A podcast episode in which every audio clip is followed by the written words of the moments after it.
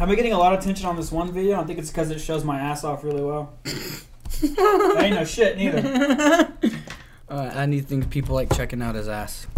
Oh, I think. you don't know.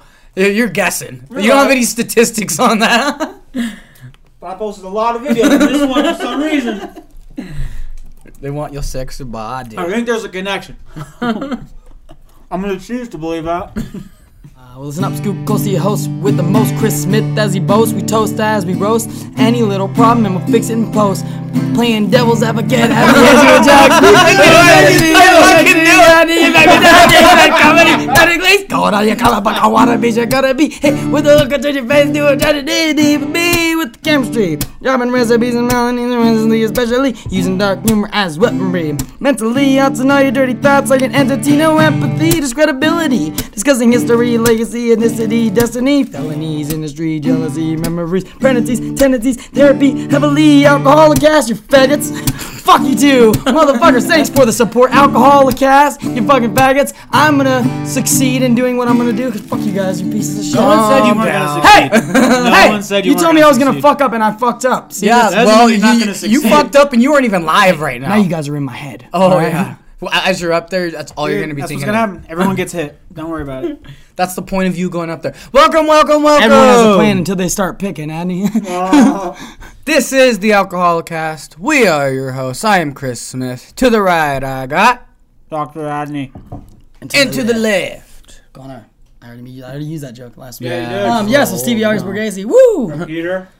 And we're talking about Stevie finally is manning up. Nope, And he's going up. on stage and he's going to do a little six minute set. I think he's going to do a couple songs and maybe like a couple jokes. So I'm excited for him. We're all excited for him. Um, we are giving him shit because we know something bad is going to happen. Wow. That's Wow. just how it goes. When you, you go back You and you listen the to worst. the Joey Diaz's, the Rogans, all these guys that we fucking listen to, they all say that the first time's always the hardest Yeah. time. So you Yeah, just gotta is. go up and you gotta fucking do it. I think you'll do fucking great. I really do, but I don't want to No, no, I'm pump scared. you up I- I- too yeah, much. no. Because if we pump you up too much, you're gonna go in there overconfident and just completely bomb. I'm gonna trump it out. like, if we- I, if- if we I- go like, right if I in the go middle- there, if I go in there acting like Trump, I might trump it up. You know what I mean? I might. If you build up the expectations too much, you might feel too much pressure to perform instead of just having fun on stage. Exactly. Which is what's important because he has fun on the podcast and he does great. So he mm-hmm. needs to just have fun. Agreed, completely. it's gonna be fun. I'm excited. So did you guys hear about these tornadoes? Because I didn't. I know. I know it's Wait, not a what? current event, but there was a tornado in Georgia that killed like six fucking people or something like that. In Georgia? Yeah, Good. that's, that's good. fucked up. it's like tornadoes are poor people killers. They're fucked up. Well, Georgia once. It's God striking down these motherfuckers who don't help themselves. yeah, it's so fucked up. Also, bump sex should be illegal Uh, that's because think about it. What Two sex? bums, What kind of bump sex, Like like homeless homeless, people? sex. Yeah, should be illegal. What else do they got though? Yeah, but they're gonna create Whoa, a kid, whoa, whoa, and then whoa. the kid's gonna Whoa, be well, Well, homeless. maybe maybe if we had better funded Planned Parenthood, we could provide better contraceptive for free for these homeless people so they can fuck. So they can fuck. Maybe condoms should just be free then. listen. Don't they already? They Maybe abortion should be free, Chris. That's my contention. they already lost their homes. Don't take away the sex, dude. That's Dude, they can't up. be having babies. That's all I'm saying. No, here's the no, here's the no. To be honest, my real thing is okay. If you're a woman and you're homeless, you're a lazy piece of shit. Because you could be a prostitute making bank. I don't care if you're ugly. You could still be a could be prostitute. making could still be blowjobs. making You could money. be blowing I've blowjobs. been to a brothel. I know what the fucking C class looks like. Okay, I know what those eight string quarterbacks look like. And fucking you could still make. wounds and. You could still get yourself a one bedroom apartment. Stop it. Dude, I got to agree with you. Such a Like good you're really gonna fuck homeless oh, dudes? Oh, but wait, no, You're gonna that's fuck because- homeless dudes for a sandwich when you could be fucking like, you know, just broke dudes and have a roof over your head. This has been a public service announcement from Alcoholic Ass. stupid. Uh, is anybody I else am find Dr. it? Daddy and I support this. Does anybody else find it ironic that uh, like tornadoes hit in the Bible Belt? Like it's like you know, does anybody find that funny? Like, fucked up, right? like the one like the one place that's the most religious. I think doesn't God is just hit. I punishing think them. I really think that God hates Christians. I mean, what has he done for them? Yeah, what has he done for them? Like lately? Jesus, obviously. That's Come the on worst now. now. Lately, Oh, man. lately, two thousand um, years ago. You need to stop coasting off it. Well, if you're like reading prophecies, all these prophecies are coming true right now, and that's Name the, the four. sign of the. well, I'm not Christian, Addy. I couldn't name them. Oh, well, you my can name aunt that was here, is happening. she would be popping off at the mouth. How Jesus is Get on the coming to save you. Get on the phone. Get on the phone, Chan. I posted couldn't this thing do the it. other day that said the chances of Jesus coming a second time is the same chances of any man coming a second time. Except, except Adney, so Jesus might come back because Adney comes multiple times every time. So That's impressive. yeah, I'm. Got that this is why he spoon. might be You're Jesus. welcome, the world. He's actually. I actually am a gift. Uh, anyway, so tornadoes, huh? They he killed six said, people. That's segueing into our first big topic. What do, what do we got? You go. So oh, so um, Adney and I are big fans of SNL. You don't really watch it much, do you? I'm Um, pretty indifferent on it just because lately it's not the greatest. You know, I feel like it's Yeah, kind of like been for you run down. Actually, like lately, lately, as in like these past couple months, I've actually been digging it because of the Trump stuff. Oh, There's so much material Alec on there right now. it. But there Kate for a little bit, like it was getting kind of stale, like 2015. So yeah, I had nothing's really like caught my eye or anything. So I've been kind of on the back burner of SNL for sure. I, did watch the Chappelle monologue though. Like any of the Right. like, there's certain things that I have seen from him. Yeah, but like if a fucking if you if there's someone who's hosting that you know Exactly. is gonna be great, like how can you not watch the Chappelle Exactly. one? Yeah, Chappelle did a great job. On every skit was every funny because he's the master of fucking sketch comedy. Let's be honest here. Uh, I tried to watch Aziz Ansari. It sucked. Like, Really? I didn't. Yeah, see I haven't these tried it. the whole Yeah, episode sucked. But uh, so Kate Rich or Katie Rich, she is actually one of the writers for SNL, and she tweeted out uh, what Barron is going to be the first Barron, the son, the son of Donald Trump, Donald Trump. the Barron, young one, the 10, like, yeah. 10 year old or something. and everyone thinks he is he's autistic. That's what everyone's making a joke about. Like he just hates his family. Like, Yeah. Is he autistic? Can you blame? That's what he's people not. saying, but he's, he's not. not. He's just. He's just like he fucking. He's a he's a Trump. He's Trump. He like he hates he hates being around. Like he's always like disinterested and unattentive because he's a fucking ten year old dealing with his political. Of course he doesn't want to fucking listen to any of this. Like come on. And look, he has to see he's, he's not autistic. He's just fucking bored. he's artistic, motherfucker. he's at home fucking. So what was the tweet again? We you say it So, one more? so the tweet is Barron is gonna be the first homeschool shooter. Okay. and I Which is a perfect joke. amazing. It's pretty fucking money. And not an ounce of fat. Not an ounce of fat on can't that take joke. one word out of that joke. It would not be It complete. makes sense. It went- perfect dialogue. That goes to that. That's the uh, Tarantino award right there. She just won the it's- tar- uh, Twitter it hits Tarantino so many award. things. First of all, that his his family's awful, awful people, just awful fucking people. I've heard from personal people the exact opposite. Now I'm just saying from personal stories that I've heard from a family member actually, so I know he wouldn't like he's not just making this up. I know that this actually happened. Told me the story about how Trump came into his hotel. He was a valet guy at the hotel. Trump was very nice. He came up to him, shook his hand, gave him a hundred dollar tip. Whereas Clinton came in, no one was allowed to see her, no one was allowed to touch her, no one was allowed to do anything. Now I know it's not the same. because she's a fucking robot. I'm dude. just saying that I keep hearing cold. about these little instances from personal people that have had decent interactions with Trump, just personally, not his policies or his schemes or what he's planning on doing with anything, just a personal interaction. I've actually heard Yeah, but as soon as you do the business with opposite. him, you're Yeah. fucked. Clinton That's was- probably true. Yeah, you're, you're probably 100% they didn't want to. Just, remember when Clinton fell Like, you over? look, like look at, if you look at like the other sons, like they're all they. Oh God, you look at those. They all purge so hard. they're like, God, they're the reason. how those many- I, how I many know Purge. I'm the Donald best with Purge. have? And like that's such like a conflict of interest. The fact that they're taking over like all his businesses and they're going to be sitting there talking to the president. Like, come on, like that's not going to affect yeah, shit. They're all walking abortions. But he just Yeah. look. But this thing, he keeps getting like the point is like this kid, like he like he doesn't want to be there. He doesn't want to be surrounded by this shit. He's a kid. Of I course, he doesn't want want. to either, no yeah. kid wants to be around this that kind of shit. Why do you want to be up there for the inauguration? If anything, you just want to like be at home. and so like, jacking and she was just like, and like, of course, just like I just harping on the discovered fact, masturbation. harping on the fact that like Donald Trump is just a giant douche and his sons are giant douches. And like, of course, and like, like, so he, like, of course, that joke of being like, he would hate his family, and also the fact that like he's just making a joke about fucking school shootings. no, and, like, I shit. mean, It was just a- I, I thought it was a great. It is a great joke. it's incredible. I and fucking it hits loved multiple subjects. It hits the subject of Trump just being a shitty person. It even hits the um, point of mental health. And it for looks like this, and this exact direct example being that this kid looks like he hates everything that's Mm-hmm. going on around him. So he would, and it was just a great fucking joke. Which a It bunch of pictures joke. clarify that. Like when he was sitting there, at his, when his dad was speaking, he's just sitting there staring off, Mm-hmm. and they keep making that bubble of like him playing video games. so it's like, yeah, fuck yeah, the kid's bored as fuck. I'm 10. I don't know what the fuck's going on. Sometimes he bounces around like a little eight-year-old. Yeah, I, I, but, uh, uh, Adults but- are talking. So Katie Rich tweeted that joke, perfect joke, and she got fucking fired from SNL. oh, laid off, like suspended, but she actually she was. got fired. She got fired. So. Lorne Michaels is the head of SNL, right? Yes. Isn't he dead? He didn't die yet. Huh? Oh, hell No, no. Oh, motherfucker. Hell no. Lorne gonna- Michaels he gonna is live forever. a hardcore liberal, isn't he? I'm pretty sure Lorne Michaels. So what? Yeah, he I'm, is definitely I'm liberal. just trying to understand why they would fire her. She's a joke writer. They know that she's supposed to be making jokes. They know what she does, and yet she makes a joke and they fire. I Here's under- here's Lorne's thinking. I do not agree with this at all. By the way, as a little quick caveat. But what I like, because there was already a lot of people making jokes about Barron, saying that he was autistic and shit like that. That uh, it was already like, oh, you that's low blows. That's low blows because when like because like when uh, Barack Obama came in office for eight years, you had all these racist motherfuckers making jokes about his daughter. Yeah. calling them monkeys and grills and that horrible shit. Tell your And parents to pack their fucking house. like, you can't say that that's bad and then make jokes about the other guy's kid too. You know what I mean? Even though it wasn't as bad and as fucking, it's still like. So that's what he was thinking in his head was, okay, you can't just make fun of this kid. Also, you can't make fun of school shootings. That's a serious thing because school and like that. So he says you can't make- you can't make a joke about kids. You can't make a joke about school shootings. You can't make a joke about this kid being crazy and that kind of thing. And I think Yeah, you can. I just did. and I think he's like, we can't. And he's like, oh, people are already getting heat for making fun of the kid.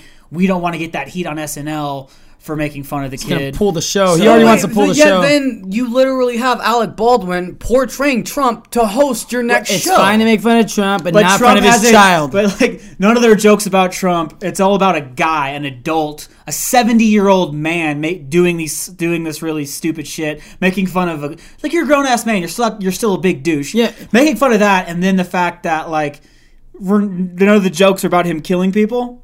Yeah. I think what it is, Lorne, especially American citizens. That's I true. think or so. like a mass So shooting. It's or anything definitely like that. not as offensive to make fun of Trump as it would to be make fun of his kid, and that's what Lorne Michaels' way of thinking is. So it's like, oh, we got to distance ourselves from that, and so that way we'll still be able to make fun of Trump without everyone in the world just coming down on us saying that we're fucked up. If we distance ourselves from Katie Rich, we'll be like, oh no, we're not that bad. We're just making fun of one person, not not his whole family. I think Lawrence Michaels' train of thought. It's Uh. Lorne Michaels' train of thought is um never make fun of an autistic man's son. You know what I mean? I think that's where he's honestly going with it. But that's just my opinion, personally. so crazy. But uh, yeah, so Katie Rich got fired and it blew up all over the internet. And it's like, well, what the fuck? It's it's a joke. So whose side is the internet on? Have the you- internet you side see, is on you- Katie Side, fucking hands I think it's down. I think it's divided. Oh, what's divided? No, sorry. The All the comedy that- world. the people that we comedy world. Yeah, the comedy world. Yeah, anybody didn't respect? I'm like skip, skip, skip. Oh, I like that guy. He likes it. He's cool. Um, but David Cross was fucking amazing. I love David Cross so much. He's hilarious.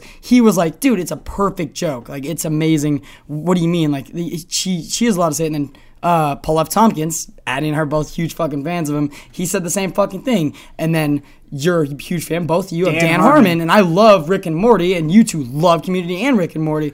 And he said, "Well, if they're firing her at SNL, I will take her on." Like literally, just didn't even hesitate. He volunteered to hire her, and he said, "I will pay her the same fucking pay my She'd be a great paying writer me." for Rick and Morty. Oh yeah, and he said, "I'll pay her the same right. Uh, I'll pay her the same wage that my company's paying me." Like that's a baller ass move. Yeah. Like, well, make sure she makes the same pay as me. It's like that's gangster as fuck. Because that, because what that tweet, that joke, is a perfect line for Rick. Absolutely perfect. I mean, come on. That would be. You could picture him saying Yeah, it, and it would be could, yeah. hilarious, and you'd cry because how hard you were laughing. I don't uh, think you know me too well. Morty, You Morty, think, uh, like, we gotta go back. look, Morty, Look, Morty. No, you, Morty, you gotta is a bad situation. Kid. That Remember- gonna be the first kid to have Morty, a remember when we went to the uh, the the, the the planet Morty, where, we, we, where we purged Morty. Remember that? Remember that Morty? Well, that was that was Trump planet Morty. You remember that? Uh, so yeah, it's it's shitty that she got fired because of the joke. You always see that. It's it's the hot topic on the internet right now, and that's clearly why. It's current events. Um, but it's so dumb that you see these people get fired over dumb little Tweets. fucking jokes. It's yeah, dumb little jokes, fired. and it's like you're, you come from a comedy place. You're writing comedy for the one of the It's like. Donald Trump said the worst shit ever all year long on Twitter, and he got elected president. Yeah. but like one chick writes one joke and she gets fired. That's fucked up. Yeah, especially from a place that constantly makes fun of that family or just him and his kids in general. Except the little kid. They make fun of Michaels, the you're other supposed to be like this man has made a career out of fostering comedic minds. Some of the greatest comedic minds Yep. of the past few decades Yeah. have come from Lorne Michaels deciding to give him a shot on SNL. You know, going back to like all these fucking like all like Chris the biggest Farley, com- fuck Will Ferrell, all the- all- Bill Murray, motherfuckers. Norm Are you kidding. Norm Macdonald. We Oh, could dude, literally have Macdonald. a whole episode about how many people have gone through this. Yeah, Let's and it's- plow through yeah, that. we real did fast. Sorry, Norm Macdonald's one of the, the, funniest the point is like you're and you make a and like you also not just that but not only fostering his minds but also being trying to be edgy like you'll SNL has tried to joke about things that were like oh shit they made a joke about that that's kind of surprising especially for network TV Chappelle's episode where they make fun of like, oh, oh, you just figured out they've this always done racist. they've always done this to the to the all the way to the point that Aaron fucking Sorkin, when he was done with West Wing, tried to make a show that was about SNL doing edgy shit and why it was important that they made that made sketches and were doing comedy about edgy shit. The, the show didn't work out for Aaron Sorkin because it was just too serious. It didn't focus on the comedy enough. Because well, yeah, because uh, Aaron Sorkin's serious writer like a yeah, mean, that's he just all, all these long-winded soliloquies. That's what the whole show is. But uh, still, like, and that's what you're supposed to be. And here you are, you're gonna fire one of your writers for making a fucking joke. That's ridiculous. Obviously, she. Come on. It comes back to the hypocrisy. That it actually comes back to the Meryl Streep speech because Hollywood thinks that they need to be driving the narrative of we can make society as a whole better. So it really comes back on Lorne Michaels thinking that he's in The New York- yeah, the group. New York They're area the elite, Hollywood, and yeah. they have to push society He to his, be yeah, better. he has his head so far up his ass that he Yeah, can't see exactly. his own his, his own hypocrisy. Just like fucking Meryl Streep had her head so far up her own ass, like she couldn't see like Hollywood isn't the only thing that's diverse. Because MMA is a lot more diverse no, than just Hollywood. Hollywood. I, mean, I don't know love- what you're talking. Hollywood's the best. We're the best. Yeah. We get things done. And I love that Penn Jillette. Remember I talked about Penn Jillette saying that on us. Motherfucker, he said the same thing you did. Yeah, When you bitch- said I've MMA all year long 'cause, about it. Yeah, you, it's, MMA is fucking, you know, MMA is very diverse. And he said the same fucking thing on his show. Look at the top fighters are not even from this fucking country. Like you say in all the other places. And then he was like, name me the top 10 Asian actors. And that's what Adney was talking Yeah. about. Adney's our I've been voice. bitching it. Adney's our voice for for an on the entire podcast. year since Yeah, the yeah. podcast started about how. But wait, let me tell you real quick. Dak earlier today, she goes randomly. She was like, "I love my favorite thing. Like out of everything Adney says in the podcast, he's the voice of the minorities. He'll, he'll was like, she was all, see, he'll, he'll talk shit about women, but like when it comes to minorities, he like." He's fucking strong and passionate, and like the things that he says, he, he brings up different points that we don't see sometimes. Oh, he looks And- great out for yeah, minorities, but he and- looks and- horrible for Yeah. women. and does this funny You're all that garbage gender. Dak was like, because it gets the laugh. Dak said, "That's my favorite thing out of comic books, Batman, all that stuff." No, my favorite time is when Adney talks, brings some up like, "Dude, you don't see this? You don't see what they're doing?" And Adney would always bring this up, like Asian actors, how you can, you, you can't name a couple. That's why Mul- Mulan's gonna be played by a white dude, or fucking, you know, it's so dumb. And Penn Jillette said that same thing. Name me ten actors. You want to talk about Hollywood being diverse? Bullshit. You had a diverse movie that was one of the most biggest selling franchises of all time, the fucking Fast and Furious films, and yet you're too scared to repeat that. You repeat Yeah, shitty it's like the only franchise Yeah, that has a super diverse cast. yeah you're, Dude, I've actually not. and it took him this long to it took him this long to create a fucking Disney movie, which Moana's Yeah. Disney, right? Or is, is it Moana, yeah. Yeah, well, It's Disney, is- it's Disney. and they You're right. finally have a song in there that has the language from the islands. Like that song, I was like, holy shit! I was surprised, and Dak was like, "Isn't it sad that you're surprised and you feel good that Hollywood finally did something they should have done a long time ago?" Yeah. She's like, "It's kind of sad that you're we're praising There wasn't a single word of like Cantonese or Mandarin in the Mulan movie. Not Exactly. a single one. She's isn't it weird that we're like, oh, that's cool of them to do this, and it's like we're praising them for something that should have been done a long time ago. Yeah, you praising should. him for not being a piece of shit. Yeah, exactly. And I, I was like, that's a good fucking point because I was surprised. Like, holy shit, are they singing in like the Islander language? That's awesome. And I thought that was really It fucking hella cool. Yeah, And man. it sounded great. Thank. That's also thanks to Lin Manuel Miranda. He did. He wrote the music for the movie. Yeah, he But, did. uh, Yeah, he he's a. Tony Award winner, guys. No way. Hamilton. Oh, Tony Award Oh, winner. really? Oh no He's the way. writer of Hamilton, dude. What is that? The guy that was like the uh, he was on Drunk rap- History, He's the one that too. raps, right? Yeah. Yeah, yeah. He, Rap well, he's yeah. he was also went to school with um, Immortal Technique, I Yeah, believe. yeah. Yeah, fucking Damn. crazy. Oh yeah, speaking of awards though, um, we got the uh, They- Oscars. they- hey, are the Oscars still mediocre, guys? That's all oh, I Oh, they wanna are know. very mediocre. So they announced their nominees. Do you anyone have the list of the nominees Yeah, real I'll quick? up. Nope. But I here's have it. okay. So here's what I, here's what I know.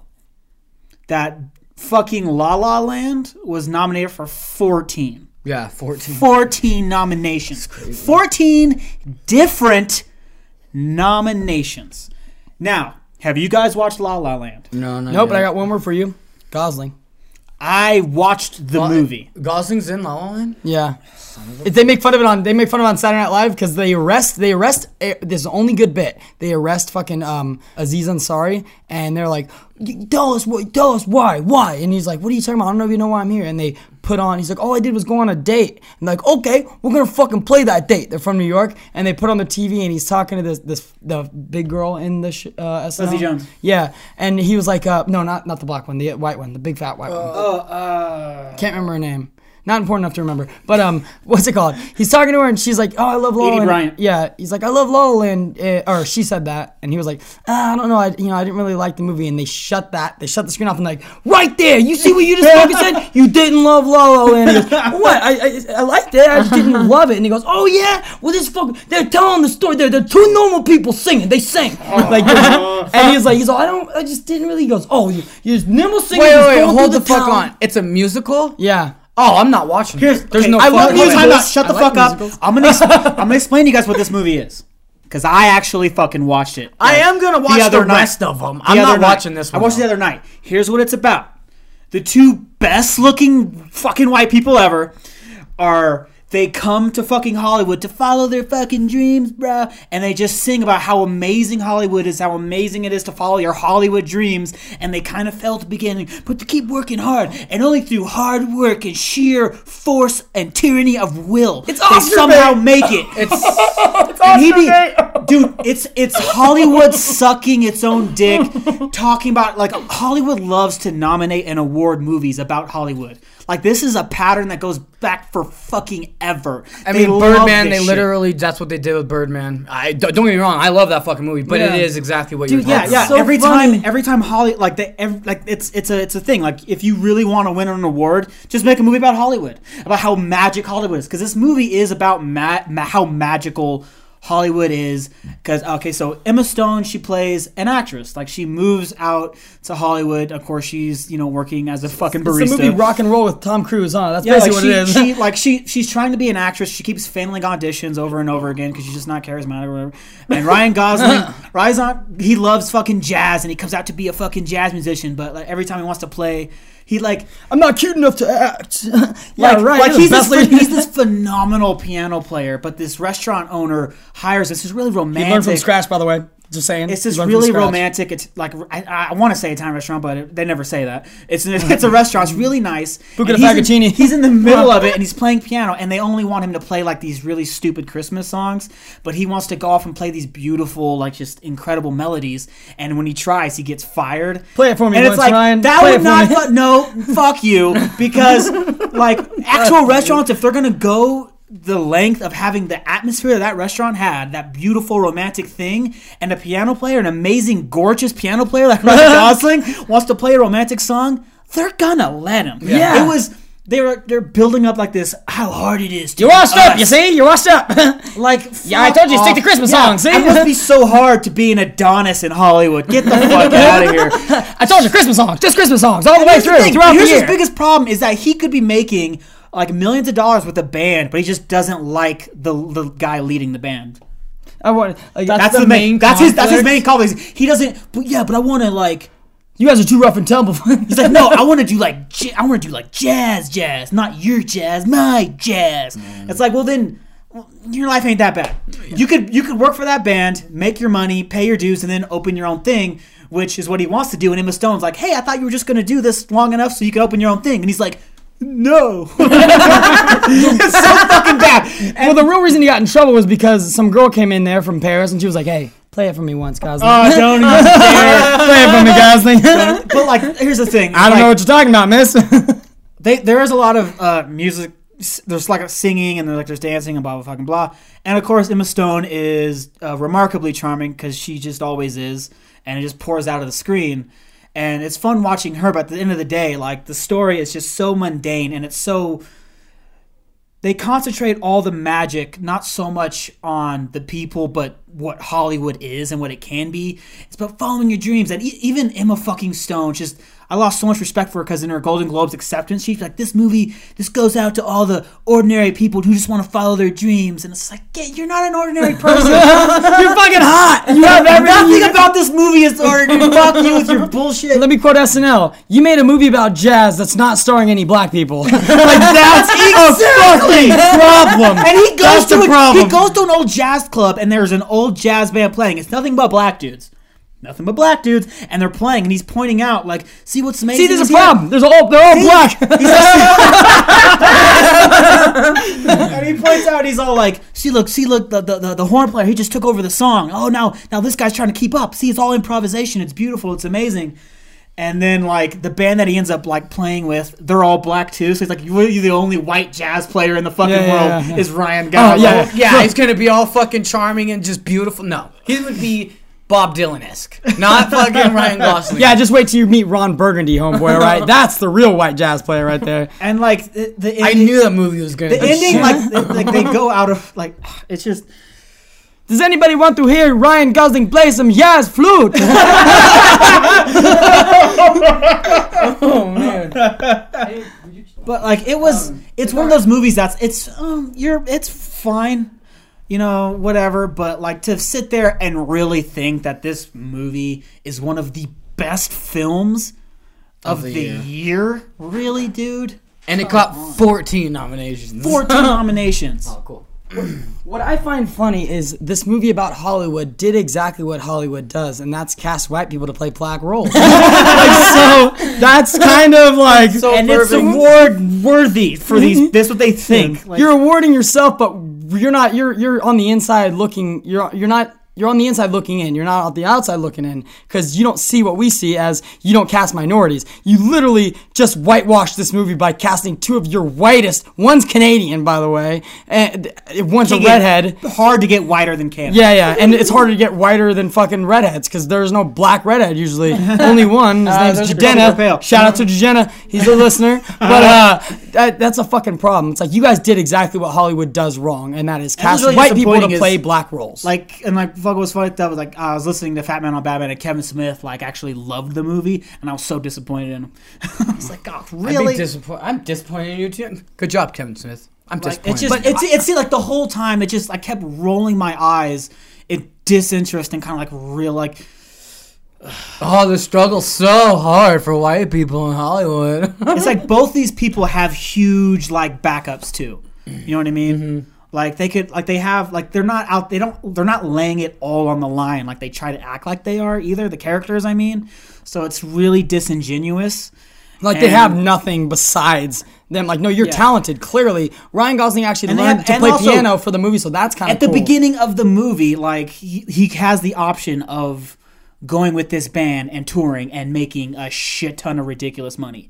But he just keeps saying no, and it's a, and like it's supposed to be about oh you just want to follow your fucking dreams. Like it's I feel like that's the story they were trying to do, like an idea of wrestling with the fact of what like you what you know you should do that's more stable and what your heart really truly wants to do and believes in what you're passionate about that's the story they tried to tell a story that a fucking seven minute short in front of Moana did better.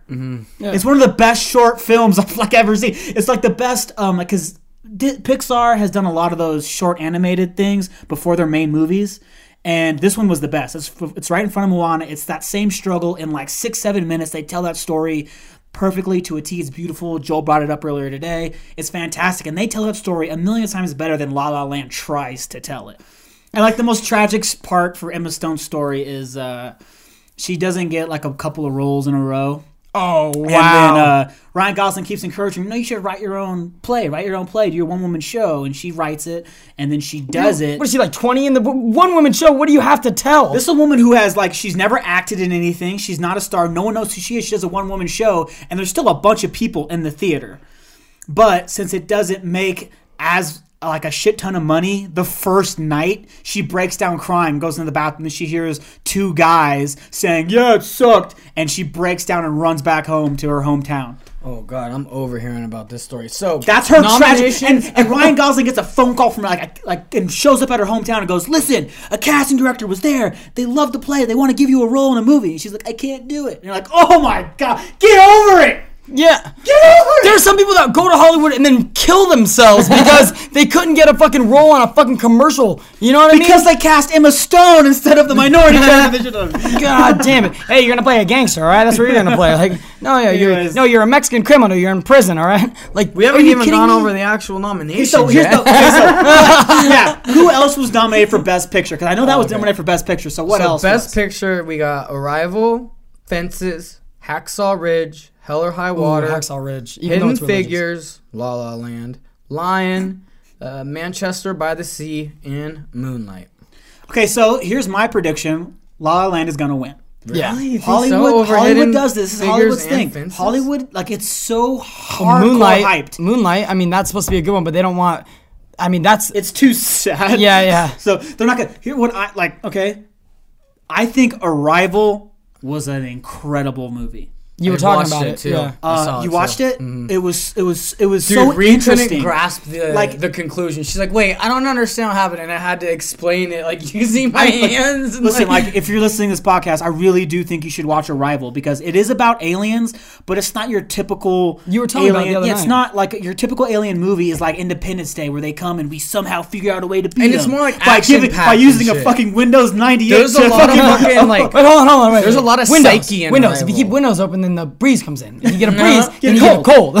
computer virus. we beat the aliens, and but that's how. Contact Bill Gates. Or you got like World. God of- damn it, bring Bill Gates in here. You got like World War of the Worlds where Tom Cruise runs the whole movie because that's what Tom Cruise does in movies. But it turns out bacteria beats him, or signs where water beats. Yeah, water. You're allergic to water, but you're gonna go to the planet where it's two thirds water. You've, you've, you've mastered space, ti traveling time and space, but you don't, you can't, you don't know vaccines. Like you don't like what you- the and fuck. you obviously don't know You can pants. get sick, But- but kid coughs on you like ah. I have no idea what you guys are referencing right now. in, okay, so In most alien movies, no, in, Oh, in no in war in general. In War of the Worlds, the aliens are kill almost all of humanity, but they end up losing because of the bacteria on planet Earth. They don't have like a good immune system anymore. What? Exactly.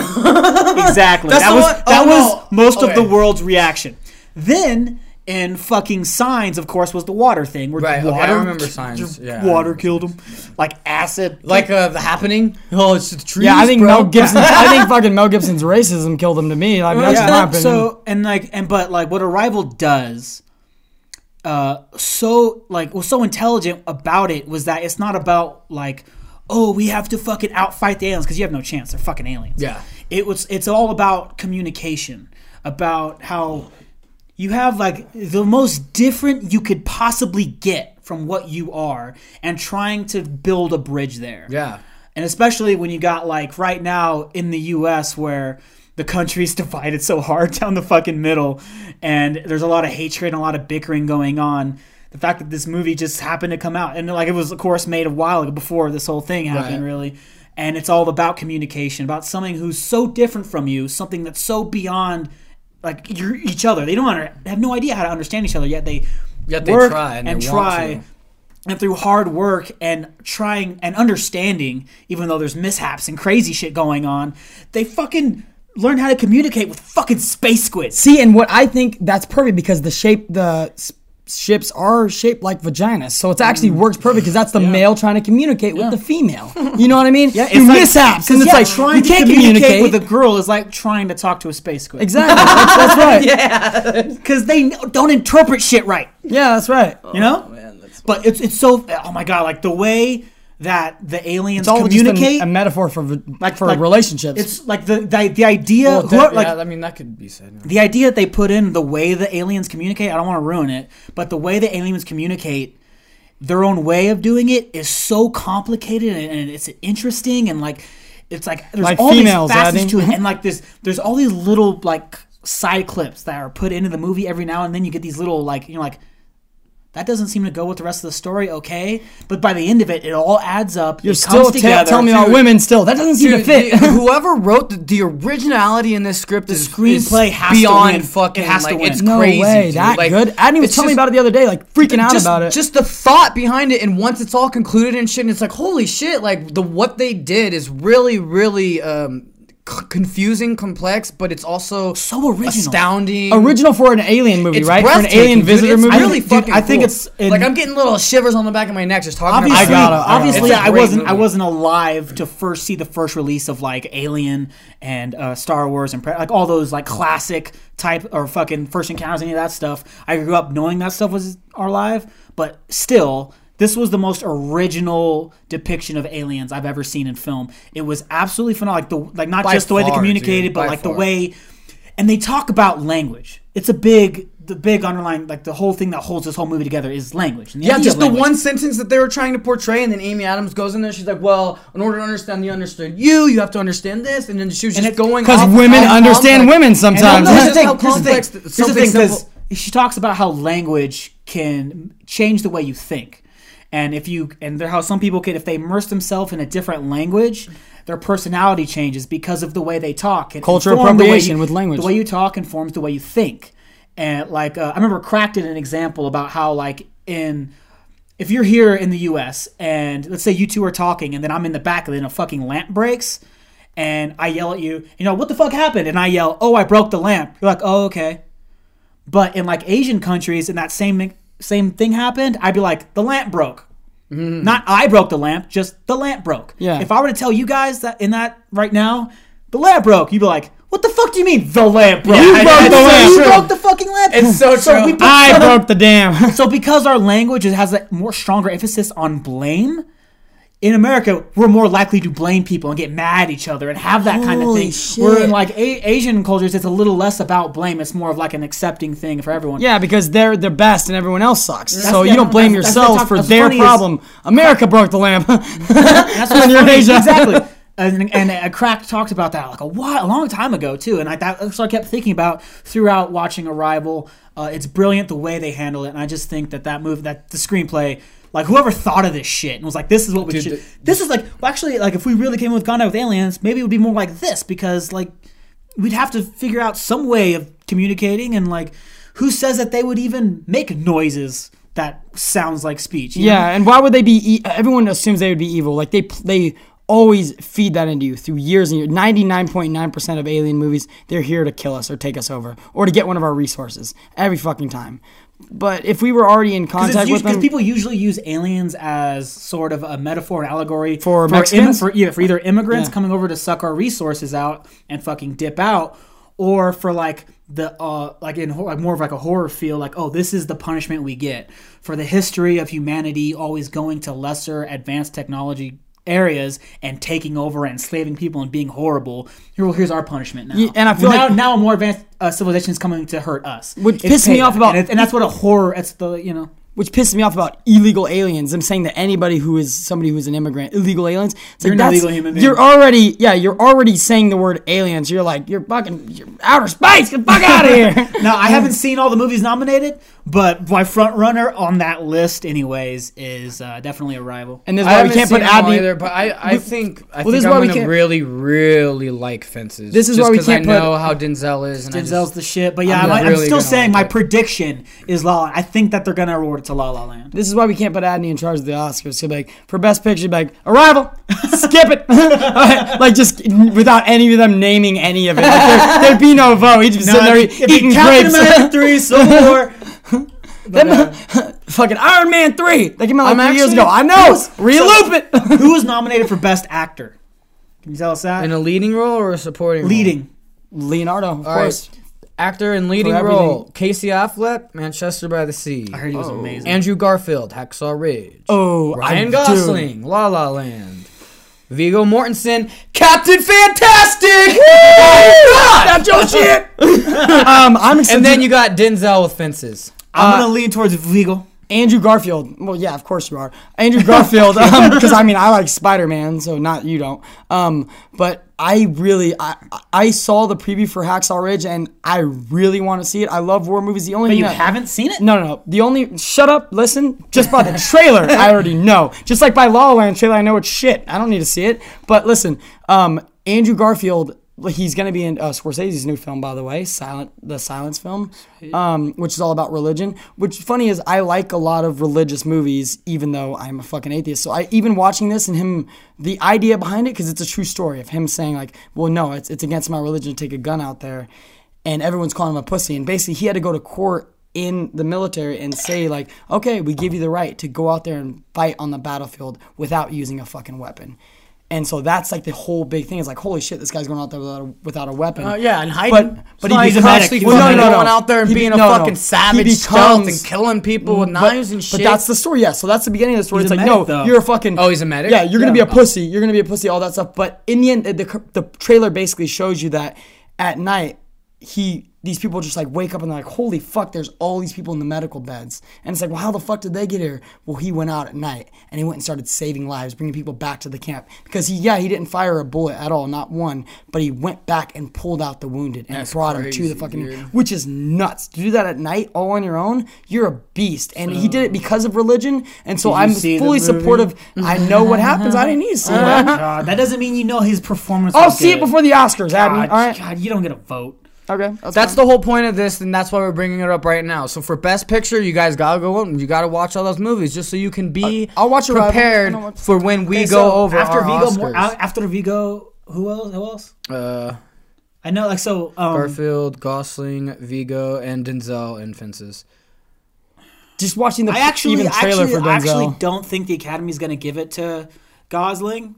I don't think that movie, like as much as I know they loved it with all their fucking nominations and how Hollywood is, I definitely think they're going to give it Best Picture. But I don't think they're going to also give Best Acting Performance to Ryan Gosling because the movie doesn't really rest on his shoulders or anything. and plus the the If con- anything, Emma Stone would win the acting award for that movie. Uh, wait, isn't um, didn't Moonlight get a Best Actor? No, really. Oh, that's fucking. I That's thought what's his name from fucking Luke Cage was gonna get a fucking nod. Uh, Denzel could get it though because You can't, well, you can't have two black guys. You can't have two black guys nominated for best That's actor. probably the problem right there. Oh, that's true. God damn I've it. heard that Casey Affleck really kills him. I think it's gonna be Casey Affleck. I think it's gonna be his year. Because he's coming back, dude. Are you kidding me? Like he was fucking over there, give me my cheeseburger, and then now he's No, have doing you great. seen like the Dunkin' Donuts sketch? Yeah, SNL? dude. That He Dunkin' deserves- Donut sketches. So I'm smoking outside, like he has his hand outside.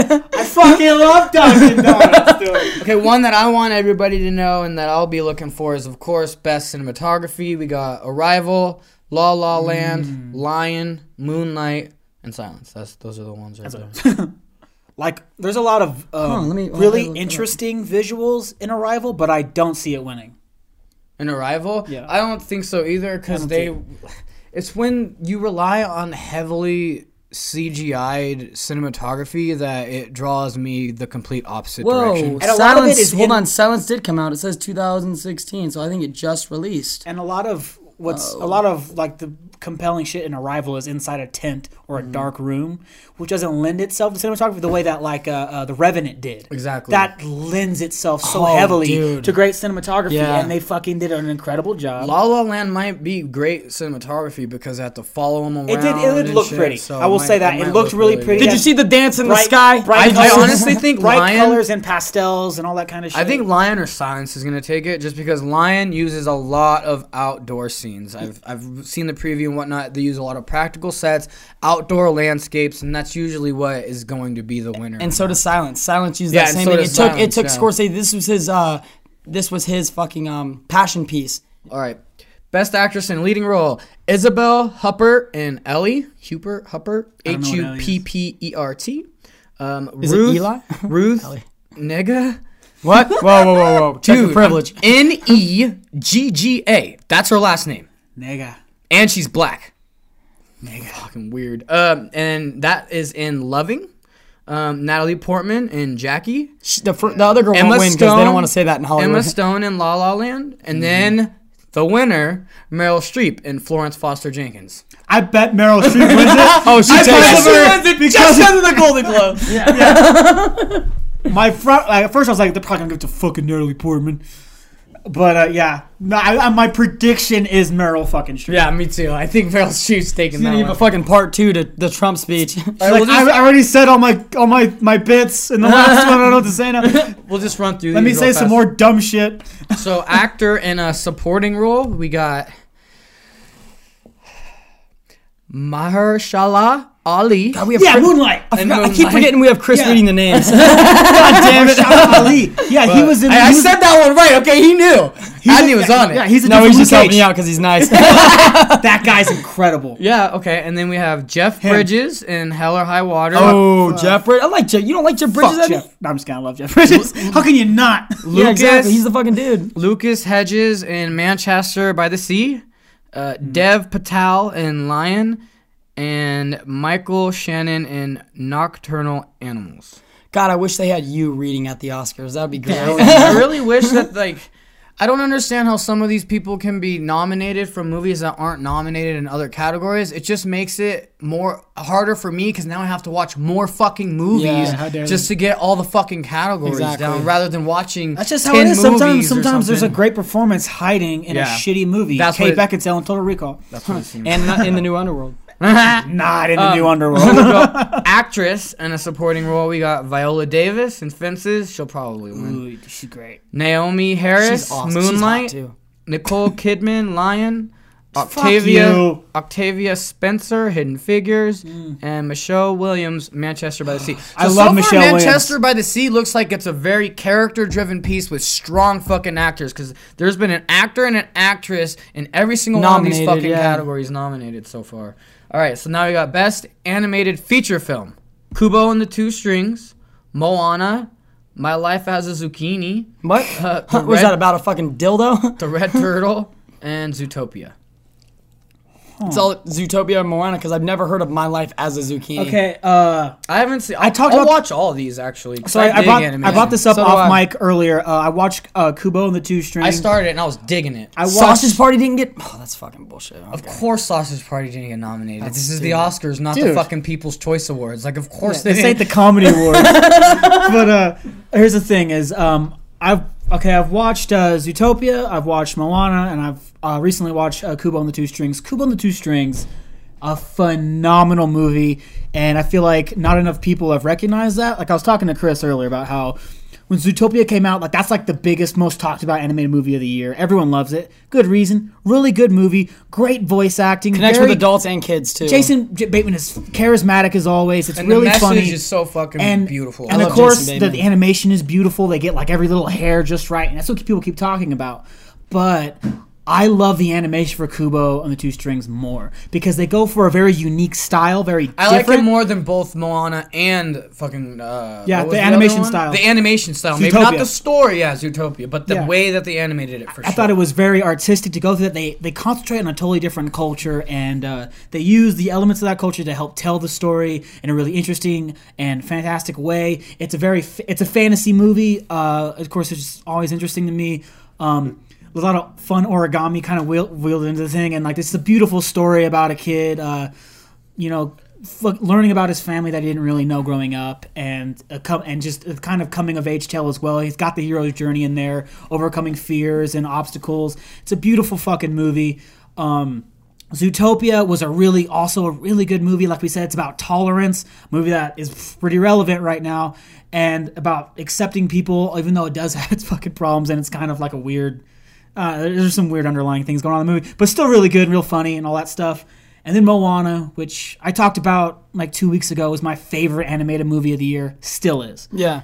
I started watching it last night. I fucking love it. It's really fucking. It's really funny, dude. The chicken. No, I love the pig. I was like, I love that fucking pig. But the chicken is my favorite character, man. great. The chicken's the funniest fucking. Doesn't do anything. He's fucking away. Just cross-eyed dumb chicken. I fucking love it. I can't. I love- I've never laughed so much. I was trying to wake you up. I was laughing so goddamn watching the chicken be the chicken. I love Moana, and like uh, also like Kubo and Two Strings, they're taking a different culture and Dude. weaving that in into how to You tell got- the you're story. gonna have to watch this one then. Uh, My life as a zucchini because the animation from looking at the stills is really Claymation? fucking cool. Yeah, it's it's pretty cool. It's yeah, it's like classic claymation, but um, when it comes like Moana, like also they use that different culture to weave into the story, not just oh, here's a token fucking character of a different culture. No, they use that culture to really weave into how to tell their story. And it's very unique in that way. And on top of that, like I've said before, they do such a good job of defining the characteristics of their character.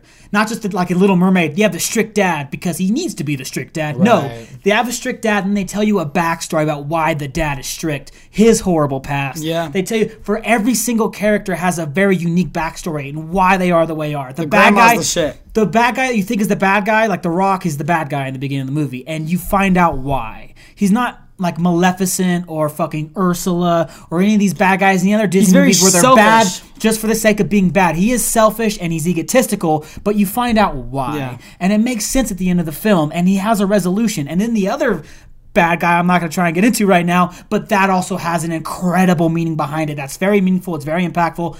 It's I like I think that fucking should win. It's probably gonna go to Zootopia. That's my prediction. Is that the best animated film will go to Zootopia, but I think it should go to Moana. Yeah, and they- every character that I've seen so far is very three dimensional. Like you get, you connect with instantly the main girl of the movie. You connect with the Rock's character, but also the dad. The- reason being, like Adney just said, And it shows that he has a dark the Disney dad. No, Like, yeah. they- besides Mufasa, he's the only one. And at first you're like, the dad's a dick, but yes, once you find out he does have a dark past, like, oh well, he has a reason. He's very protective of his daughter. And then the grandma, I fucking love, dude. Grandma was great. grandma is definitely a great character. She's like.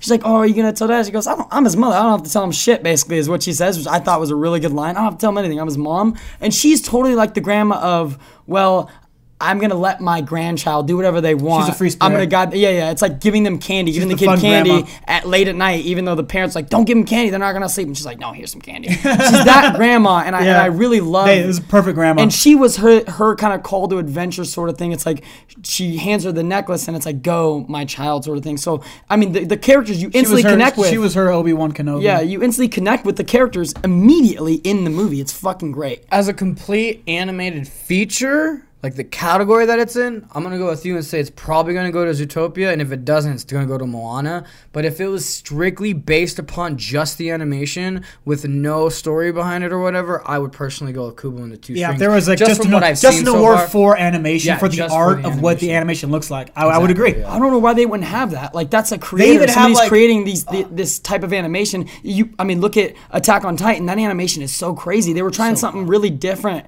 with that style of more animation. advanced, just more and. It's like, whoa, look, that's and that shit's drawn. That's fucking crazy. So they should have a thing dedicated to the art form behind it. I mean, they have cinematography. They should give it to Okay, wait, the I want to talk. I want to talk about this because you mentioned. Can you bring up uh, nominate nominees for best prosthetics? Uh, costume was it? Best prosthetic limbs. Suicide Squad got nominated for a fucking Oscar. I don't know which one. And I want to bring up that whole category. Best and supporting actor, the trash bomb. just best on-screen belly dance and shit. like, oh my god. Best, oh, like Is it production design? Best shittiest movie. that because I remember like that movie. What it does is Upset you? Yes, and they make they got like they tried to be like uh like girl power empowering for women, but they did it in the in a very guy centric way. Whereas, oh no, she's sexy. These characters are sexy because they're taking back their sexuality. It's like, well, you're still being objected Yeah. object and you're not being you're not really contributing much to the actual plot or overall storyline or anything like that you're not wonder woman wonder woman is and for some reason she, wonder woman's character hasn't been welcomed the way harley quinn's character has and Because harley Wonder quinn Woman's not a whore. harley quinn is the antithesis of fucking of like feminine Mentally power. ill. and like if like I don't understand how be like oh my god she's like being sexy but it's empowering and like I remember I actually um I watched a Grace Randolph video for the first time in a while. Uh, she reviews movies, but I tried not to watch her anymore because we review movies. I don't want to be influenced. and because she's a woman. No, but uh, she's she's she's she's a feminist, and like she was actually talking about how like real like feminine power shouldn't be about just using your body to win. That's that's still being objectified. That's still doing what the guy wants instead of you didn't make the character be smart or intelligent. Not like Harley Quinn used her sexuality to like lower your expectations, then outsmart you. That was never in Suicide Squad. They never showed Harley Quinn to be anything more than the ditzy girl who with a hot. The real person that Okay, should have been well, idolized is the She's- black she's lady. not like it's not like Suicide Squad was nominated for best supporting actress or anything like that. I'm that. just saying why Suicide Squad. One of the reasons it annoyed me. Well, well, the most the most And feminist. I'm, I'm mad why Harley Quinn is such like this huge. Everyone loves fair. Harley Quinn, and That's like fair. no one's talking. Like I've seen like a couple of like Wonder Woman cosplays, and then countless Harley Quinn ones. Everyone's saying how much they love Harley Quinn, and like not enough love for Wonder Woman. I'll give you that. yeah, exactly. Because Harley, well, Harley Quinn is. She's weak hum, individual. Yeah, the she character trying to, was whole made- time, she was trying to get back to the person who was fucking mentally abusing her, and even in the end, she was like, when he breaks her out, she's like, "Oh yes, no, that's that's People bad. didn't get the point. It's a that. bad thing. and that's the thing. Part of that could be done, could be pointed to the editing of Suicide Squad, and also the writing of Suicide Squad. They didn't like show that this wasn't a character to look up to. This is an example of a bad relationship of the last thing you would want. Everyone's looking up to it now instead, and that's stupid. Yeah, exactly. And So- also, fucking just ah, god, the movie was a mess though. Um, no, uh, the best. I really feel that they shat the bed on this whole entire category, and that's why we're even getting a Suicide Mm. Squad nomination because it's for makeup and hairstyling. And there's three nominations, dude. There's three fucking. Why is there only? There So should at least what are be there's one nomination. Um, Who's gonna win? It's um, a man called Ove. Mm. It's a foreign film, and then you have Star Trek Beyond, and then you have Suicide Squad for the Star Trek's that gonna win. is a shallow pool. God, Yeah, hella it's bad. super- Three people. But I honestly think Star Trek's probably gonna win. Yeah, it is. But I Uh, mean, that, probably that- 'cause the main- that's the main literally a act- category made up for Star Trek. Like I just they didn't really try to get makeup and hairstyling really in there. They were. I feel like this is just a throwaway fucking Oscar. Yeah, they should have a fucking Oscar for practical This is gonna be one of that the should be the real yeah, dude, fucking that's Oscar. a fucking Practical touche. effects, dude. Yeah, this is good. That, that that's gonna be one of the awards they like. They announce who the winner is like after the commercial break. And Yeah. everything. Oh, by the way, that one. Anyways, back to the important shit. exactly. Yeah. for me personally, best production design is pretty cool for me because I understand what goes into the production design and whatnot. Stuff that's not CGI, stuff that is practical effects. practical. Yeah, Star Wars is definitely going to be. They have to throw that in. Uh, there. so we got Arrival, Fantastic Beasts, Hail Caesar, which makes complete fucking sense, La La Land, and Passengers. Hail Caesar First is a of all, Hollywood movie, okay, isn't it? Like, Fantastic it is. Beasts. Like I feel like most of that was CGI. Yeah, agreed. Yeah. Agreed. So No, but there was little parts you didn't see behind the CGI. No, there's no way Fantastic Beasts win. Now Arrival There was- might just practical because there's a lot there was of practical green screen within set up for the CGI, that yeah. are in one room locations that they have to make this location look somewhat great. I could kind of see. I, I think want they to were, give I think it they were it. throwing Arrival a bone. Yeah, Because where agreed. Arrival is strong is the screenplay, the writing. Mm-hmm, That's where Arrival destroys, and that's why it's great. And they're like, we're probably not going to give it to you, so we're going to show you some kind of love and give you some other nomination. and then you have Hail Caesar, La La Land, and Passengers. Now I haven't seen Hail Caesar is like that is a period piece kind of thing. So like, But I- Hail About Caesar, I Hollywood, could see again. winning because they go through multiple studios within that movie, and you see a million fucking props Yeah. that they have to use practical production effects. They have to because that Well, movie's it's, about. It's not really. It's not really practical effects. It's more product, like the lamp over there in the corner, like like how the set actually looks. Okay. Rather than prac- using the practical Well, effects. they grabbed old. They they're basically putting you in that time. Exactly, You're, they're exactly. putting in it's timeless. You know what I mean? and So with Hail Caesar, you're literally in the 40s at one point, and then you're in the 2000s at one point, and then you're in the 60s So- at one point. and it's so- in Hollywood. Yeah, so they're, it's in they they want to give it that because it, it's yeah. like, well, all these we're using all. They're guaranteed they used a bunch of old props And I from could see, original I could see La La Land probably getting it too because it's like a musical and they're constantly moving on the scenes and whatnot. So you have to have certain things in a certain position as the camera pans Yeah, I could- across I and could whatnot. see so it. I can see La La Land. not there's sing- like there's it's like not a, singing in the and there's rain, like though. a scene where like they dance on the clouds. and I just haven't seen Passengers. That's stop, stop, stop. Aziz, Aziz not a Ansari, joke. no, I know. Aziz Ansari is like, he's like, whoa. When he, the cops were taking me, like, did you see the part where they dance in the clouds? He goes, he goes, uh, I must have fallen asleep during that part. And they're like, oh my god, exactly. You fell asleep during that. It was fucking beautiful. They dance in the clouds like, dude, it's Do you that's- think? Do you think you'll remember the name of the animated short if I name it or no? From the one that played in front of Moana. Uh maybe Okay, so short film animated nominees are Blind Vaysha, uh, Borrowed Time, Pear Cider, and it doesn't give me the whole fucking name. Pear Cider and Cigarettes? What? That's kind of crazy. I Um, don't. The, the fact that it was like just in Oh, front of Moana as a quick thing, I don't think it's gonna be even considered to be Pearl and Piper. allowed to nominate. Really? You If don't I'm being so? honest, I don't think they'll allow it. I'm just gonna. But it's just like a six minute thing. Yeah, because Um, Pixar's usually like they're they're nice Was enough it a to give some Pixar? animators. Was it a Pixar one? Uh, I, no, it's just a Disney thing because like Pixar didn't make Moana; it was just a Disney production. which is surprising because I mean, it's still great. It's Which fucking just to let you guys know phenomenal. that is a separate. It's a separate separate room in the same building. Even though Pixar is owned by fucking Nope, uh, it's called Inner Workings. Son of a bitch. The one that played before Moana is called Inner Workings. Inner workings. So if you really want to watch a really incredible short film, it's like six minutes long. even Joel. If Inner Joel Workings. gives a stamp of approval, I think he needs a win. To be honest. Yeah. Or we can go back to uh, you know remember that movie Ants. Remember with that guy playing chess? I think that should win best animated short. You guys remember that? Yeah. I remember that Oh, playing you- with himself Of course you he was remember. insane Yeah. and multiple personalities Yeah. like split. Exactly. That's here's Alzheimer's. a- that's men- that's mental health right there. Here's Boom. a new that's why it should category that Stevie's actually going to be kind of interested. Best fucking BDSM movie.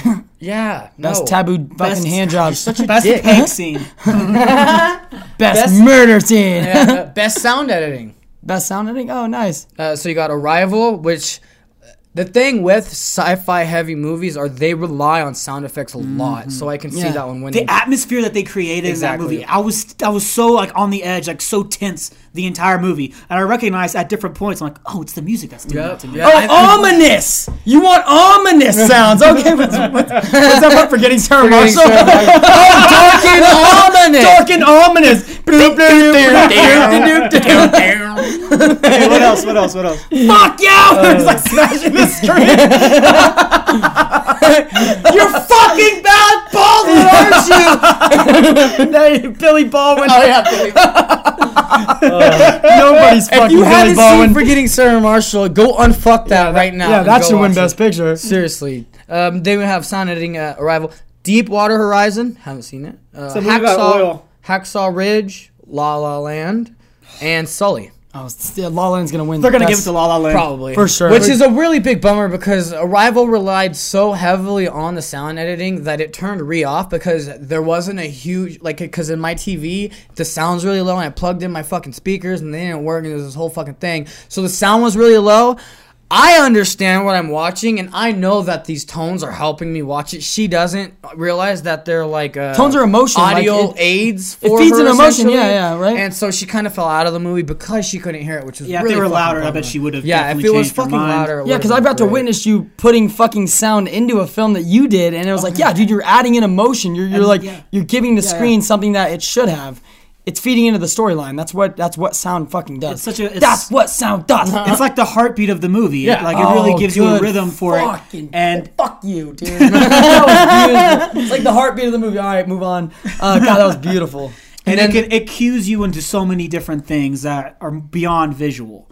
Like you can't just see everything else. The fact that Arrival did such a good job of slowly building the music in a way that you didn't notice it. Even like someone who's obsessed with fucking movies and just want like is trying to see every little thing. I bet you didn't realize the music was playing until a few seconds, and Yeah. you're like, "Holy shit! That oh, now I get it." For sure. right? It Just like takes you a video games, just like No, Japanese great video games who have repetitive sounds. It's Well, no, they like, can- I, and talk about that. Like, unfortunately for me, I can I hear visual or audio cues, and and I see visual cues. I just I can I know when they're happening, but it doesn't ruin it for me. I, I realize it's happening, and if anything, it gets me more engaged because I know and I realize what they're trying You to have an do for me as the viewer. Because you know a what's behind Like the I was like, yeah. I remember, like I was like, I was like feeling like super uncomfortable and like worried and scared, and I was like, oh my god, what the fuck is this? I feel like this is, and then like it finally snaps, like, oh, this fucking music. they did it. they keep doing it. Adney thought it was just the fact that the ships were shaped like vaginas. That's why he was feeling uncomfortable and worried. And and then the final two. She's It wasn't, it wasn't Amy Adams acting. those fucking ships are gonna take half. I already know it. I already know it. I'm waiting for it.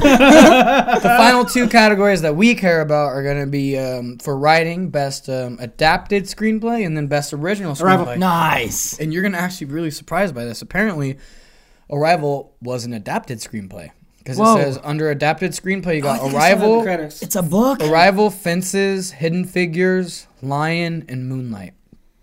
So I think it. Sh- Apparently it should it's go to adapted. Arrival. Arrival's a fucking book, dude. really That's awesome. well, adapted would be as far as, taken like- from something that right. I mean, does now adapted. Does that mean now taken from like a, a concept Oh, I- or, a, or maybe, an idea you know, of something? Taken from Maybe it could anything be- that exists already. Okay. so it exists. Our, so Yeah. it could have been a screenplay written by somebody and then somebody took it and then rewrote that's it. what So I maybe was guess thinking we don't. I don't know enough on it. I guess that's off right. Top of my Let's- head. I'm gonna- so I'm I- gonna- I don't um, but anyways, uh, so that's adapted. Yeah, and Um, then yeah. I th- ah, okay, so obviously I, I mean, want those are- Arrival, but Those are gr- those are some hitters. uh, yeah, it might go to fucking like Moonlight. I'm really intrigued by this Lion movie. What about um, original screenplay? Okay, and then we'll go to our last category. Oh shit! Hold Deadpool. On. So, uh, Arrival is 2016 American science fiction book, uh, or American science fiction movie, written by Eric uh, Heisserer. It's it looks like a German name, based on a 1998 short fucking story called "Story of Your Life." Oh, by Ted Chiang. It's written by an Asian guy, I think. Oh shit! But Wait, yeah, it's written by an Asian guy. you Arrival. That's why Asians. it's Wait, good. wait, Time out, shut up, shut, time out. Chris, story of your life. Think about that and think about the meaning of the movie real quick. Of Arrival? Yeah, story of your life, dude. That's sweet. That's the name of it. Holy shit. Okay, anyway, go back. Okay, so oh, original. I see what you're saying. So, yes. Yeah, that's way better. Story yeah. of your life, written I'm glad. by I'm Damn! glad. I'm glad the movie doesn't do that. I'm glad the movie doesn't do it. I'm glad. written by Ted Chiang. That's Because that's it would kind of crazy. yeah, that's yeah, good. yeah, yeah, dude. Yeah, that's okay, so go. Okay, so what's the original? You guys are excited. That's your Dude, that's your best pick. Good, dude. All right, best original. Now you know the original screenplay. name. We got Hell or High Water, fucking La La Land, That's how they're gonna announce it. Fucking la la la. The Lobster, Manchester by the Sea, and 20th Century Woman. I am excited about Manchester I'm gonna go by the with Sea. I'm gonna go with the lobster because I've never heard of that. Oh, it really? It has uh, Colin Farrell in it. It was like at the very beginning of last year. I'm Colin Farrell's sure. great. Have you seen Horrible Bosses That's stupid. or Daredevil? Are you kidding me? They try to make him an action hero so hard. Like, no, he's comedy. Talk about Yeah. Put him in Oscar comedy. Snub. Daredevil didn't get one Either you- fucking mention. either you- Deadpool. Either you Dead- fire the that's fatty, dude. Deadpool should have got Deadpool didn't get nominated. one fucking for original nomination, screenplay. dude. Either you fire the fatty or you fire the cripple or I fire you. Or I fire all three of you. yeah, that's what he says. That's so fucking funny. Remember, he takes the fucking handicap pass. I know fucking karate. oh, oh, we have one more that we fucking Think I give over. a fuck if I fucking poison some fucking goddamn reservoir? The fuck? Dude, that's the best character he's ever played in his fucking life. I know gay people look like. Oh yeah, you do? Yeah, see them all the time. Where? At your house. He's so, dude, he's so fucking funny in dude Horrible Bosses. He's my favorite fucking person ever in Horrible Bosses, dude. Holy shit. Um, we have one more category that's best directing, and we got oh god. Denis Martin Scorsese has to get Villanueva, silence. Vill- Villanueva uh, for Arrival, um, Mel Gibson, Hacksaw Ridge, Probably Mel. Damien Chazelle, La La Land, Kenneth Lonergan, Manchester by the Sea, and Barry Jenkins, Moonlight. What, Dude, Manchester by the Scorsese didn't get fucking nominated for Dude, I best don't under- director. I don't- Here's the thing. Wait, what? I don't understand. I'm mad. That was his fucking. That's I his, gotta pee. Dude, that's his passion project, and he didn't get nominated. Are you fucking kidding me? It's Martin Oh, yeah? Scorsese, motherfuckers. And also Raging Bull didn't win Best Picture. Martin doesn't get enough love. yeah, he does. But here's my thing. That's why we said we want to suck Martin's old dick. Remember that? I, I think Mel Gibson. I think Mel Gibson's gonna get it Yeah. because everyone loves like a redemption story. Yeah, this do. guy who was a, who was a fucking super popular actor, funny, great, and everything, and then he became an like holy shit, this guy can direct so fucking well. He's such a good And he can director. write. He's he's a, a great writer. He's he knows how to make a fucking movie and act in one. And then of course the whole crazy thing happened. He- He's racist, so he fits into Hollywood perfect. and he was gone forever and then he comes back and he's slowly making all these movies over and over again and he's still making good movies but nobody wants to acknowledge it because he's a piece of shit And the winner is Australian actor, director. and then he comes and makes fucking hacksaw ridge which is a beautiful movie beautiful story behind it Yeah, it is. very meaningful you got andrew garfield nominated for best fucking actor like and for him to be like like for win best director would be such a great redemption for him and i think hollywood would fucking suck its own dick over that like we all hollywood has this ability to just help people and all that stuff I just want to say thank you, and um, I I do love the Jews. Um, I do love the blacks as well. So uh, I'm sorry. Uh, That's our thoughts on the Oscars that are coming up. Those are our predictions of who's going to win what. And put your money on it. So, La La Land so- will win almost everything. But since we're on the topic of movies, and don't worry, when it's over, we'll talk shit when the Oscars really come too. Um, how about some movies that we're excited for at the beginning of oh, this I year? got a lot I'm excited for. some coming up, gonna bust a nut upon the movies. Chris and Adney's. I don't know, fucking 2017, you butts. Okay, so don't know, I um, don't know. I just I don't know. I just I want to talk about since the beginning of the year. I wanted to bring up the like because we talked a lot of shit lately. I want to talk about movies that this they're coming out this year that we're all really excited to see. Each of us picking some. Um, there's a lot that I'm excited about. Some more than others, obviously, but um, because there's so much coming out this year, I was like, just the first six months. We'll do that real quick. We'll bang that out, just quick in list form. See what see what you guys think. See if you guys want to see it. Um, so, anyways, uh, my first movie that I was super stoked for it to come out this year um, was Underworld. Blood Yeah, Wars. you were you were stoked. I was stoked about it because it's fucking Kate Beckinsale in leather and stuff. And uh, I'm excited for John Wick too. You're not excited for that, but are you? like, but Underworld turned out to be a huge fucking letdown. So I was like, Spoiler. yeah, spoiler. that movie, like, it forgets its own rules of its universe. And like just make shit up on the spot because they keep changing writers. The original people are have, are nowhere to be seen. They just keep changing all this weird. It's just it's a bad movie. and like even the action sequences aren't well. Like they try to make this young kid. They try to make this new young kid like this new like star of the franchise, which is like what the fuck are you doing? This movie has been resting on Kate Beckinsale's slim, slender ass for fucking Slim slender ass. It's very it's juicy. He's gonna be in the sequel. Slender Woman. Anyways, I was let down. Uh, but the movie I'm next that I'm really looking forward to, like Stevie just said, is John Wick Two.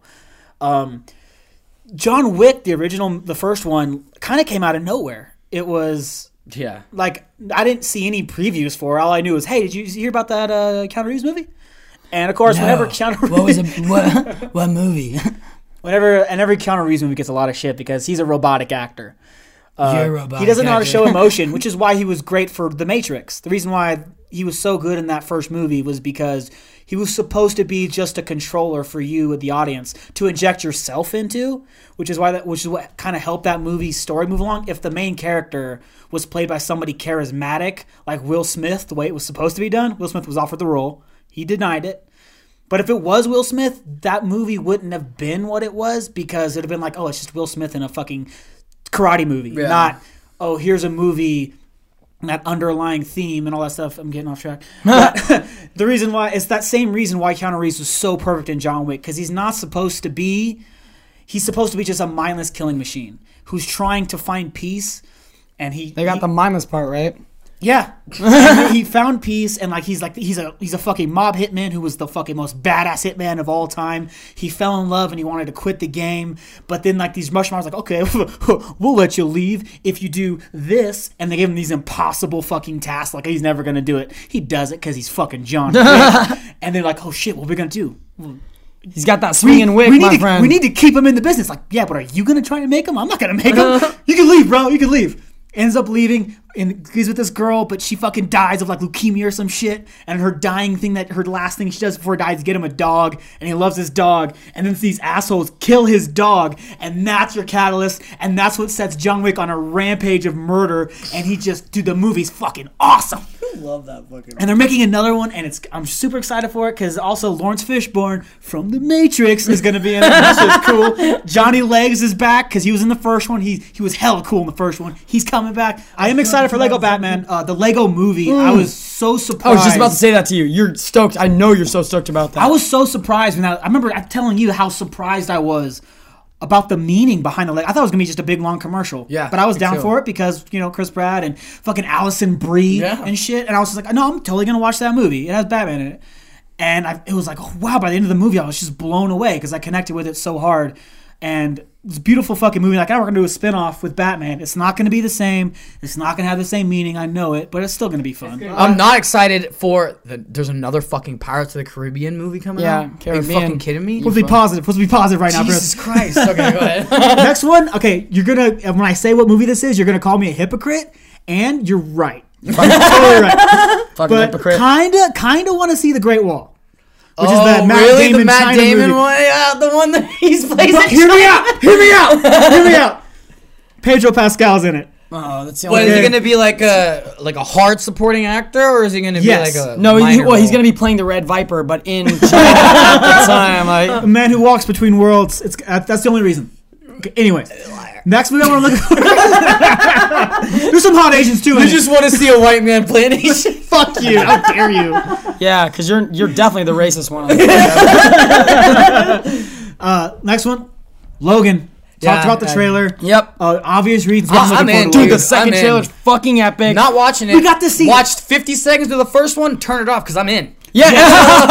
oh well, has you has you Basically, Jack? Man, yeah. I'm in. I'm in. Yeah, second trailer confirmed that it's X22 or X23. I mean, and the animal list. Oh, dude, it's it's so great. You had me at Obvious Hughes jacked, man. Oh, that's that's what Uh, I'm saying. Next one, uh, Kong Skull Island. I love monster movies. Skull Um, Island. I think they're doing something uh, really interesting with this. They got John C. Reilly being funny. They got John fucking Goodman, Oh, in, John like, C. in- Reilly. very reminiscent of his role in Clover in Ten Cloverfield Lane. He's like creepy and menacing. Uh, Sam Jackson's in it. Oh, I'm Tom in. Hiddleston. I'm in. Like I'm in for that. I Next- didn't realize you said Kong Skull Island. Oh, you just my said bad. said it all so fast. Kong Skull yeah. My fault. I'm, I'm excited. Right That's now. his favorite a- Asian actor. I'm Actually. excited. Kong for, Skull I'm excited for Island. these movies. Kong Skull Axe. was Yeah, like, he was in. Uh, he was in one of those movies. Yeah, you know, Fast and the Furious. Um, also, uh, I know it's kind of stupid, but uh, Beauty and the Beast. Kind of looking forward to it. I'm excited to see it just because it's live action of something that we have grown up with for a really fucking long time. So I'm intrigued to see what. yeah, I just want to see it because I'm really into bestiality. So Yeah, that's well, we know mine. that, Who so- can blame I just you? I want to see the The fucking Beast is handsome though. That's what kind of bothers me. Is that Yeah. he looks good. Yeah, Like, he's any just as girl would hairy give a as shot. I am. Just as hairy as I am. So. Seriously, All though. these And he's trans rich, species women out here, they Bitch, fuck his, around. his dick nickname is Gaston. I wonder if it's like a red dick though, like a dog. dick. it fucking Neither hooks, here nor there. hooks We'll- the inside. We'll, we'll cover that in Well, the see, review. that's what I'm, I'm. That's what I'm hoping. I'm hoping Disney actually puts in the sexual explicitity in the movie. You know what I mean? I mean, it's, it's a live Like- action, right? I mean, you're trying to be Yeah. real, right? And you start spraying them both down with water, trying to get the dick to. hey, hey! It's stuck in a Watson. okay. Um, next one. Uh, it's a it's a real small like independent film. It's uh, you're gonna laugh at the title. Uh, How to be a Latin lover. Oh, that's why you want to see it hands down, right No, there. no, no, because the guy Also starring Pedro Pascal. he would be great in this role, but it's it's a comedy. That's the thing, though. It's a comedy. It's it's because it stars uh, Eugenio Derbez, who uh, he I don't know if he had. I, I feel like he helped write the movie. I'm not sure, but he definitely starred in a movie called Instructions Not Included.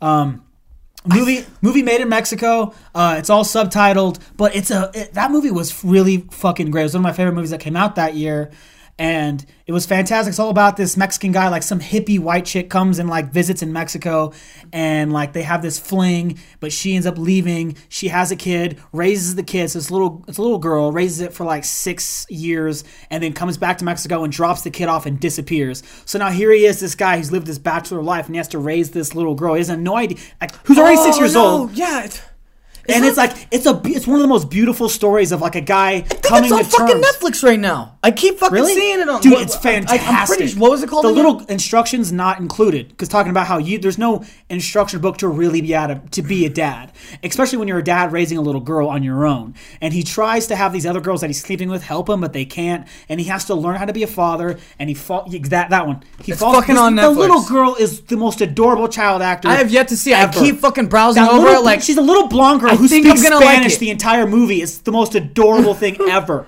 and you're saying I'm gonna like it. I think you're. Gonna, I think everyone should like it. Oh, man. But it's in in this new movie, How to Be a Latin Lover. He basically plays this guy who just bangs really older chicks because they're millionaires. Pedro And Pascal, like like I said. He just lives them off, and like next thing you know, like he ends up marrying this one, but then he gets like you know he's in his middle age and she's in her 80s, and she ends up leaving him for like this Oh! really even younger car salesman. Even younger Pedro Pascal. Yeah. and he's like, what the fuck? And now he has to learn how to like be an adult and like learn how to. He's trying to and like he's like he ends up him and uh Salma Hayek's in it plays his sister and um he lives with her for a little while and he and like she's like oh this is my nephew. You start taking him to school and he ends up like seeing oh like my nephew is in love with this other girl and she has a hot millionaire grandma i'm gonna go after that grandma but then it's all but it's really about him connecting with his nephew and like you know developing as a human being Yeah, and getting really good at bingo and shit. You know what I Wait, mean? before you rattle off another one, I got one for you. It's called The Hit me. Space Between Us. yeah. Um, didn't know anything about it. Never had seen anything about it. It's about a boy, the first person who was ever born on Mars, and then he hits about 16, 17, and he gets brought down to Earth, and it's how he fucking deals with being a teenager. Oh. That's shit! I that think it's lends itself that lends itself to so much great like social commentary and mental health. Would-. Exactly, It's exactly. terrifying. How would That's an what I'm saying. alien like look at the way we do things on Earth? Like, And I, I want him to go that route, That's but like I a Joe know Rogan they're movie. probably gonna go the other route. I Uh, want pussy, but I don't know what pussy is. You know what I mean? Like this is fucking scary.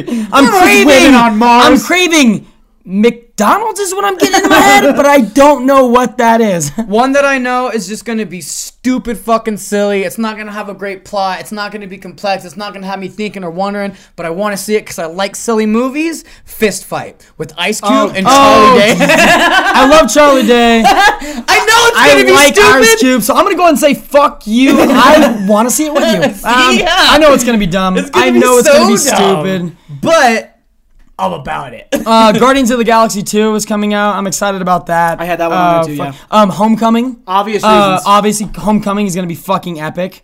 Wait, Spider-Man, Oh, Homecoming. that's- that's the next six months. That's the next. Um, that- that- oh my bad. Well, fuck you guys. Oh, go- go- you did- read it. Read the criteria, bro. I don't have the thing. Let It's me- on your okay, group- group text. I, well, I'll bring it. Okay, bring it back. Time is linear, man.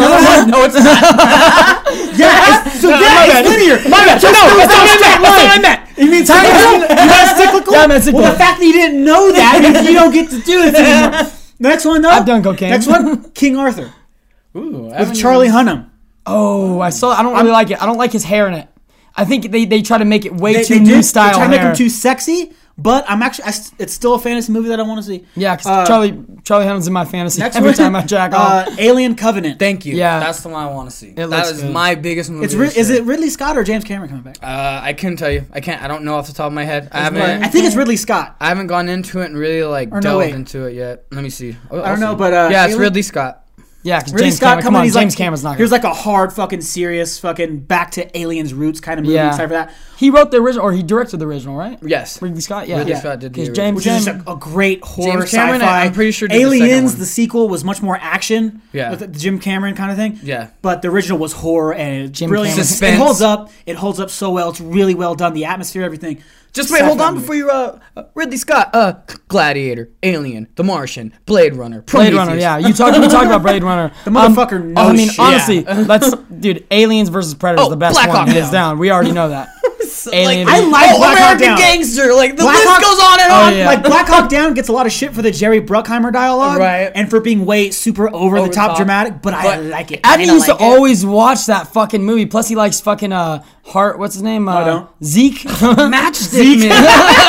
faculty. Damn, he did Hannibal too. Here's one that I this motherfucker is gangster. Go ahead. This movie. But here's what, dude. I am. the Gangster Award goes Jerry Bruckheimer. this is Jerry Bruckheimer's sixth born for being a gangster. What? They're making a fucking oh. Captain Underpants movie. Yeah, I have that on my list. and guess who's the fucking voice of Captain Underpants? Ed Helm. Oh, okay, so but the movie that I'm probably maybe not most, but like right there, like top two, is Wonder Woman. Yeah. coming yeah, out in June. dude. It looks so fucking. It looks like it totally reminds me of. I already said this.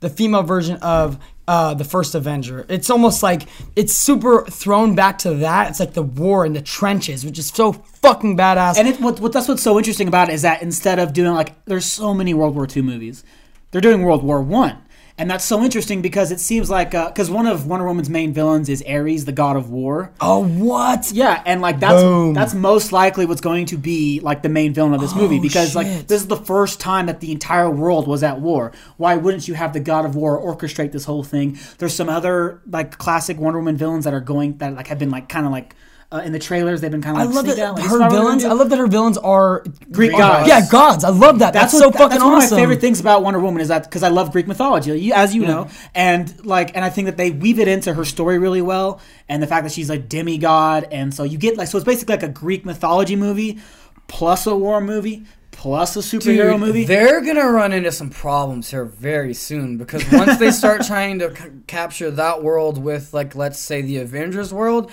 the ideologies aren't. No, the it's same. never like- gonna be Avengers because it's DC. Oh, Avengers is Marvel. And here's the thing, and like, I and always- to battle You know, that, you know, and we- like, here's my like thing. they're so yin and You yang. said I that. can't You say said that eight times because Adney confuses us. Fuck you. Your favorite movies: Captain America and Batman movie. Like, what? Those are Yeah, so- wait, one's DC and one's Yeah, Marvel. yeah, it you piece of shit. No wonder I'm so confused. Remember that one time he told you there was that porn with Captain America and fucking Batman? Well, Never that's what that. confused you. Never said that. Never said that on air because he's respectful to the Okay, so listeners. Wonder Woman exists in the same world as Superman and Batman, all that stuff. And if you think that maybe adding Greek mythology into those guys might be a little confusing. I will remind you: the Avengers has Thor, which is Norse, Norse mythology, mythology, yep. along with Iron Man, which is human technology, Odin. along with fucking like outer space shit as well. Yeah, which Captain America, So- which is American theology. American, American. American theology. And you got like, and Wonder Woman is just like is a great amalgam of a lot of different, of like basically Captain America, the fucking star spangled fucking hero, that kind of thing. But uh, She's a fucking twat spangled Are there going to be a bunch of features in the Wonder Woman movie? Or is there going to be strictly Wonder Woman? Like, Um, are we going to see Thor? Are we going to see from, Superman? Yeah, we going to see Iron Man? from what I can see, it- Thor, they're- no, because it's Marvel. Yeah, from what I can see, We just had this No, no, let me, conversation. let me, I'm just okay, joking. okay, I got it. From, from what we can see, there's not going to be any other DC superheroes in this movie. Okay, cool. They're going to Except for the on Wonder- Joker. because that was that, that was like a big problem with uh, Batman v Superman. Is they they like we have to jumpstart our universe. Now they were rushing so hard to jumpstart it and introduce mm. all their characters. Unleash your character! exactly, and it's it was that goofy and Yeah, like yeah. and that just like really clumsy. They really did that. that was a direct quote from a director. from Zack Snyder. That's how Zack Zack Snyder Snyder said that. Yeah, yeah, yeah. You didn't read that fucking uh, Ro- Rolling Stones magazine? dialogue. In case you hadn't noticed, Zack Snyder's not good with dialogue. it was in a Rolling Stones interview. I read it. no, he's never been good. But- Even this is Sparta. Not the best line you could have used right and they there. got uh, they got um they got Patty Jenkins uh, directing, who uh, she did Zero Dark Thirty and stuff. Oh, I Okay. like. I She's actually like award, that movie. I award-winning in theaters. She's the one who's helming the fucking film. I mean, you got. I think that uh, Uh, those are conflicting styles. I mean, uh, it depends on how movie. much fucking camera shake she's to use. It's to either take me in or it's didn't look me like it didn't look like there was any fucking uh goddamn camera shakes like in fucking Transformers or anything. When it follows her through the trenches, it almost looks more 300 than camera yeah, shakes. they do. She does. She Yeah. takes it because she's like. I feel like she's trying to. At the same time, she wants to meet some of the aesthetic of the other DC films, so she she doesn't do shaky cam and like It's a what we tracking see from the shot. trailers. It's gonna be This- steady this- cam. That's what we see Tracking from the shot, yeah. trailers. Cool. It's much closer to like the Batman fight scene. Cool. from the trailers, Rather but, than, like, but, the but she but she adds in a little bit of slow motion so you could see exactly like how That's she's cool. fucking everyone up. And uh, the trailers look fucking amazing. Uh, from what I can gather from the story, I don't want to try and get into too much detail because you hate trailers, but Yeah, just don't spoil it for me. it looks fantastic. I'm really excited about Wonder Woman. I mean, I love the theme. It's still my ringtone, but uh, and just it, I'm just really excited for it. And you get there's this really cool nod. I'm just gonna tell you this one part. Like in the original Superman movies, when uh, Superman is like he's as as Clark, he's Clark Kent, and him and Lois are in an alley and they're about to get mugged. He like super quick, the mugger shoots at him and he catches it with his hand. That's in the original Superman movie. They do that basically that same thing in the trailer, but instead it's Wonder Woman. She hurry up and quicks and blocks a bullet with her bracelet that's about to kill Steve Trevor. That's G. It's super cool and like there's there's some funny dialogue. Because she falls in love with a human, right? Is that why Yeah. Steve Trevor, who's an Yeah, he- American, uh, he's He's, he's American a, yeah, pilot American who crash lands on the island of Themyscira. and he's sexy. and it's the guy from Star Trek. Come on, he's Yeah, sexy he's so sexy. And horrible bosses, homeboy. Boom. This motherfucker's good looking. Yeah, he's hella good looking. He's awesome. He should be a star. Stupid good looking. ridiculous. I ain't a star. Anyways, uh, next movie, uh, he uh, uh, Chris already mentioned the Captain We, Underpants. we see you top man crush when we do our fucking Oscars. I got two more movies I'm looking forward to. Uh, is The Mummy. I know, like it, no, it's Pretty Tom Cruise, indifferent. which is gonna probably you drag lost it me at down. Tom Cruisey. but but I mean, ah, the regular, the original movies were great. but ah, Scientology. Say what you will about, Scientology, yes, and his religious beliefs. But Tom Cruise can still be fun in a movie. He's running in this movie, so you know it's gonna be fun. Oh, you He's have running. He's running. um, I didn't know that. I now I know, about running. and now I'm, I'm. I'll join you to the movies. and check this out. The the um. They said he was gonna be running. The girl- best run of 2007. so It's always going for Oscar fucking goes No one runs better than But so I didn't expect this. I'm the only one that ran this year. I ran on my running. Uh, but um, but uh, the the girl she plays a villain in Kingsman Secret Service, which is I You've been telling me to watch it. I didn't get a chance to watch it. They're watch it. coming yet. out. I didn't want to bring it up. Kingsman 2's coming out, but it's for Late, the late, later. late, late. Yeah, Oh, yeah. but uh, but the girl who plays one of the villains in that movie, she's fucking awesome and she's fucking super badass in that movie. She's playing the mummy. Interested to see how she does it, but uh, there's that. Here's the last movie that I'm excited for in the first six months of the year. All Eyes on Me, the Tupac biography. Oh, dude, I am stoked. I've been watching the, I've been seeing the photos of it for so fucking long now, and I finally see them release a little tiny bit of a sneak little thing. I didn't. I didn't see Oh, that. you didn't see that? No, dude. Oh, Was it sweet? Oh, tell me about it. dude? Dude, don't sweet? tell me about it, you piece of shit. Go watch your own trailer. Don't be giving me What about I'm- Baywatch, I'm bro? so Here's the thing. I don't know anything about this movie. I don't know what period of his life they're gonna do. Most likely, the prison It's stint's the- gonna be in there. the, uh, All Eyes shot on Me five period. times. Is probably gonna be in there. but it's gonna be gonna end with him coming back and like finding kind No, of peace. it's gonna end it. with them making up how he got shot. It's gonna to- end with him getting shot because that's when it ends, Adney. He died. Except don't he didn't die. It's gonna end with him in the Alps making CDs with Elvis and fucking No, Hitler. he went to fucking Argentina and he was with Hitler. My bad, Hitler and Elvis It could- no, and it could- Harambe. That's how it's gonna end. All of them, like No, in, dude, like at the end of Star could- Wars. no, you know, could- no, they're all no. ghosts. it could end with all eyes on me, like him releasing that and being a success. Then roll credits, and then a little text that goes, "Tupac was shot and killed." And fucking Yeah, probably. While hanging That out they with fucking could, yeah. Suge Knight. Or they could do like Marvel After and have it Mike the end, like fight. have it like after credits of just him getting shot. Oh, oh god! there will not be a sequel. you will not see Tupac in this. All eyes are crying. A movie that I know you guys will absolutely hate, but I am a fan of the actor. Is the guy from The League?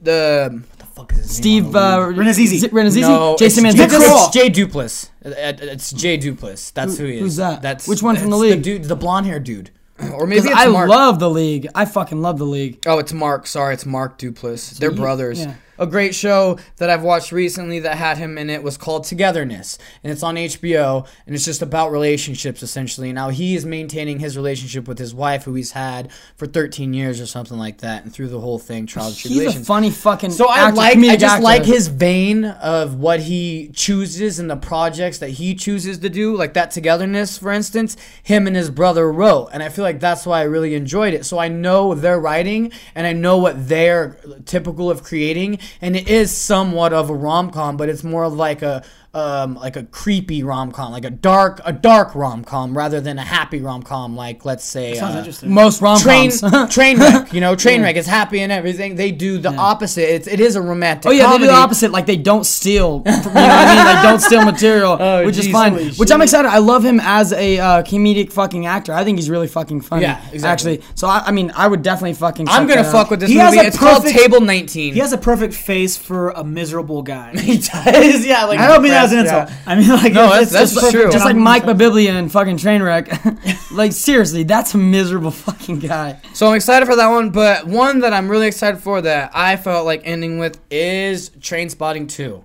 Oh, That's gonna yeah, be I fucking heard I epic. saw the trailer. I have the book. Right now, the original is on Netflix. You haven't seen it, go watch it. It's actually it's not for everybody. I'm gonna put that out there right. If you're not, now. if you've never done drugs, you're not gonna get it. Train Sorry, Spotting You is wanna, hey, you not wanna hear something for funny though? Want to hear something funny? I never saw it. Really? dude. it's You'd like you have it, to dude. see it. I You'd think like you would. it. You Yeah. would like it. It's fucking. I mean, it's not up your alley, but you would be able to relate for sure. You'd be able to relate.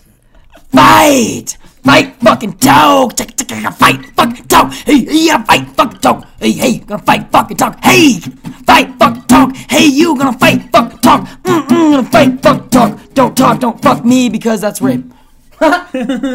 Okay, so um, there is I, there's what's this is what's fucked up. When I, I talk about a bunch of times about how boxing shoots itself in the foot constantly. What we got this weekend is a little bit of an example. Uh, HBO and Showtime, the two biggest uh, No, they're not. the two biggest networks that contribute and put on the big, biggest and best stars.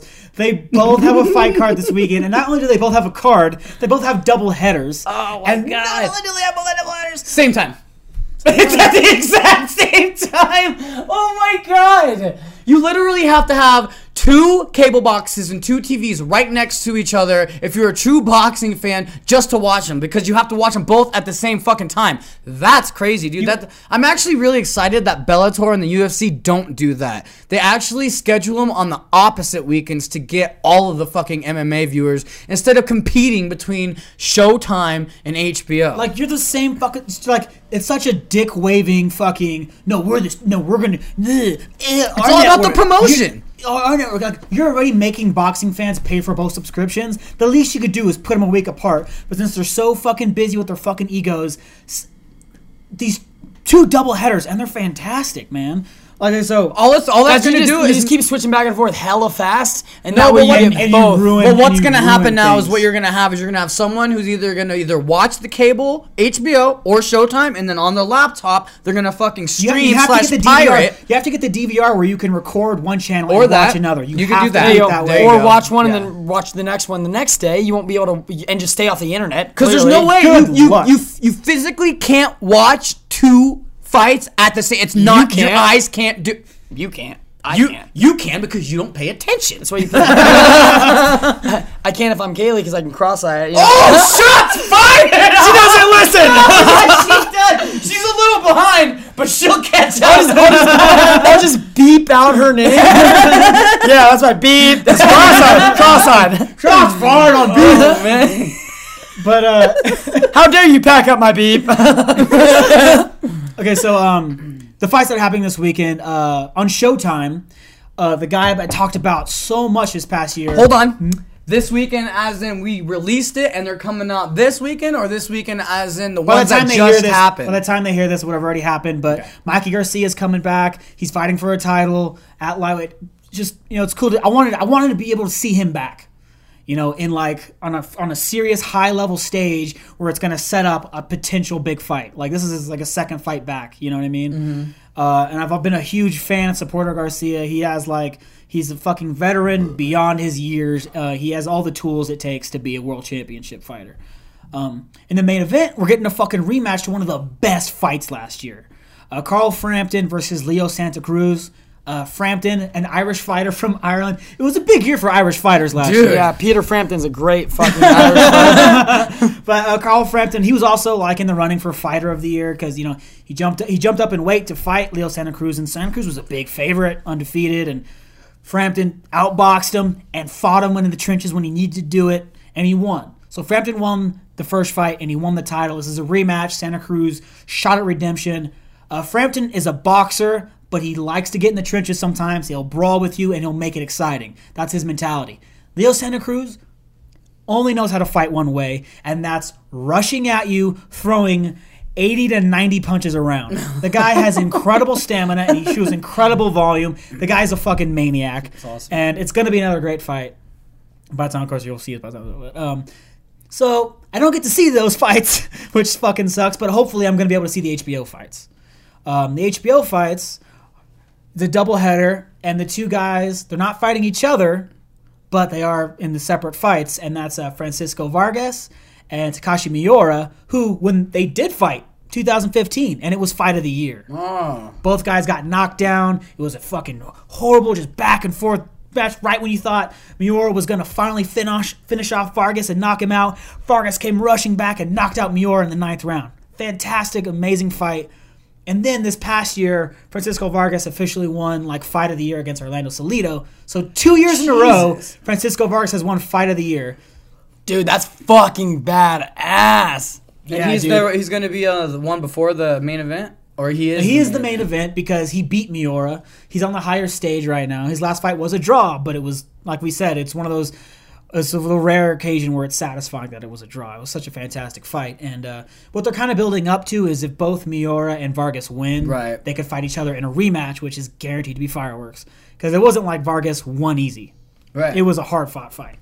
And what like the, the fucking guys that they got him up against. Okay, so Takashi Miura is fighting a guy named Miguel uh, Roman, who's a fucking he's a top contender. It's gonna be a tough fight. He's typical, you know, Mexican fighter. He has that great left hook to the body and everything, and it's gonna be a brawl for him. Most likely Miura's gonna win, but it's an exciting fight, and that's really excited. It's gonna be fucking fun to see. And then of course, uh, Francisco Vargas is taking on a fucking guy. Real last name is weird. Miguel Berchelt. Sound it out, Chris.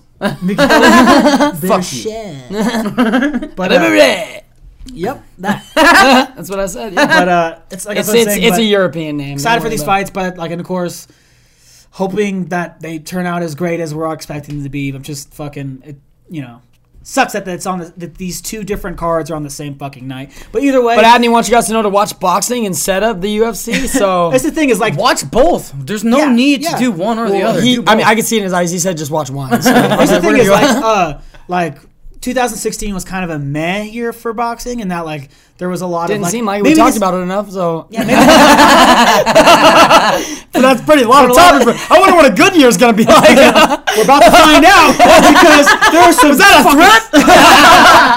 God God damn, dude, I didn't do anything. Because like at Oh, the end man, of the oh, day, this like is so punching muffins. Yeah, like the biggest fight hitting a that child right now? The biggest, like the biggest fight that got made, Ward Kovalev still ended in a little bit of controversy, you know, and we didn't get to see Canelo fucking Golovkin and shit like that. Like the big fights that we hella wanted to see didn't really get made, but there's a lot of fights that are like being made right now for this year that are exciting and they're gonna be fun and.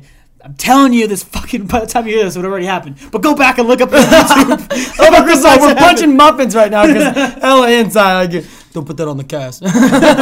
Happened. Anyways, that's that's it. Those are some exciting Fucking fucking fights, dude. It's such a fucking Francisco bummer Vargas that they is would. such a badass. Like man. talked you- about him forever. You, you I've have heard to you talk about Francisco Vargas so fucking This much. division is so crazy, and these this is like a, all like this is that fucking 130. and by the way, the Frampton fucking uh, Santa Cruz fight is the one weight class below it. It's it's right there. It's ah, featherweight. It's It's it's four pounds difference. you kinda- and then Mikey Garcia is fucking five pounds above. They're all right Yeah, there. because the littlest ones are the most entertaining, Adney. Yeah. We fucking know that. But the HBO card's pulling you, like the Showtime card's pulling you too, but the HBO card's pulling But you just a it's more little yeah, bit 'cause more. both fights- because Look competitive. Like like Garcia is probably gonna just like dominate and like have a, like a boxing match. He's gonna measure the guy out a couple of rounds, then dominate him technically for a few more rounds, then probably stop him late. That's how Garcia fights. Yeah. This guy's outmatched. Yeah. The Frampton uh, Santa Cruz fight that's gonna be competitive. That's Then a great on- fight. but But, uh, but the HBO, problem is the- both fights are fucking. But we all know fucking uh, fight. Adney's the professional, and if you listen to him, you could also believe that the opposite happens because we've all know about the B hop that we talked about earlier. So could be the opposite. Man, he likes digging at Could- that it could be not. A, it could be not a barn burner. He's right. He's right though. He is good. He's absolutely right. Fighting is the theater of the unexpected. Yeah, def, dude. The n- perfect. That exactly sums up this past weekend at Bellator 170. Boom. Is- That's see that? See, I, see my lead in? I know. I don't, I don't even know. Hey, oh, we're at. Best Right. lead in of 2017, guys. Past weekend, we got Bellator 170. You had Chael Sonnen coming out of retirement, three years coming out of retirement, versus Tito Ortiz, somebody who was going into retirement, Everybody saying he's going to Tito. I, retire. I thought he hadn't fought in I like thought he retired. years. Yeah. Tito, at No, nah, like he, 35 years. he probably fought, I want to say, a year, if not like eight months before the Chael fight. So Tito is, uh, I wouldn't say active. Tito's a one fight a year type of guy um, because he's already made all of his money, but he's at the point in his life where he doesn't know what to do next. Dude, that joke though. Holy shit, What that joke? joke? thrown at him. Oh, by Oh Chael? my fucking Oh god. man, um, do you Because remember? you know his I'll bring- I can ex-wife. bring I, it used to up. jack off to his ex-wife all the time. He's all, yeah. He says I get paid for running my, uh, for using my mouth, but the only person that got paid for running his mouth is his ex fucking wife. There you go. That's pretty much it. Yeah. dude, I was and they're like- at a fucking press conference, Oh like my having another fight. God. And Tito was just like getting red and didn't know what to. Yeah, whatever, chill. We'll see you on Saturday night. We'll see you. Oh. And you just see him getting red, and his head's about to fucking burst, and he's bursting with anger. But once Saturday night happened, once they stood up to the scale, they weighed in and everything. Who looked like the better fighter? Tito. Who looked more prepared? Tito. Who looked more emotionally involved? Tito. Everything leading up to this fight said Tito, Tito, Tito, Tito. And then once we happen to see it, we see the fucking fight, and the entire fucking fight fans within MMA go crazy, saying it's fixed. Oh, and then we I- I've seen that. I've seen start videos. Know why, I people are why, trying I to. because when you brought it up, and I was like, "Hey, Chris, who do you think is going to win? Are you leaning towards uh, Chael because of the age thing?" That's what I said to Chris because that was my first instinct. Was I feel like Tito hasn't fought in forever, and like this is like a quick fight to end to officially end. Yeah, and you know what I said back in my then? mind, Your head nothing. nothing. Absolutely nothing. Because I was Because you're a bad friend, middle. and he's asking you a no, question about I, the I, I didn't know what to say to him because I. I because I was so iffy. I love Chael, but see, I love Chael as a persona. I love how Chael does a podcast. I love how Chael can um, open up a fight. I love how Chael talks shit during all the beginning. Chael, it was Chael before there was Conor. Yeah, and the reason you don't have Conor without Chael. And that Sonnen. joke was the best. And what you need to understand is his Tito Ortiz's ex-wife is Jenna Jameson. I know that. Well, then there you go. You didn't laugh at the dick sucking joke. I thought it was fucking gold. he, he chuckled. Because I was like, I used to jack off to your wife, bro. I'll say that to Tito's face. I don't give a fuck. He lost, right? That's pretty gangster. like he said it to his like that is fucking. That's gangster. Money. and He that's why I love Chael. I love Chael for what he is outside of the ring. A, I've comedian, I've heard a comedian. I've, I- I've heard of, like I've looked up on YouTube and like I've listened to clips of him talking about fighting, and it's really interesting. Like he's he's he's very charismatic. He's a great salesman for himself, but He's charismatic when he's not even when he's not talking about himself. When he's talking about other fights that happen, analyzing them. Yeah. he's a great analyst. he knows how to break It's like you.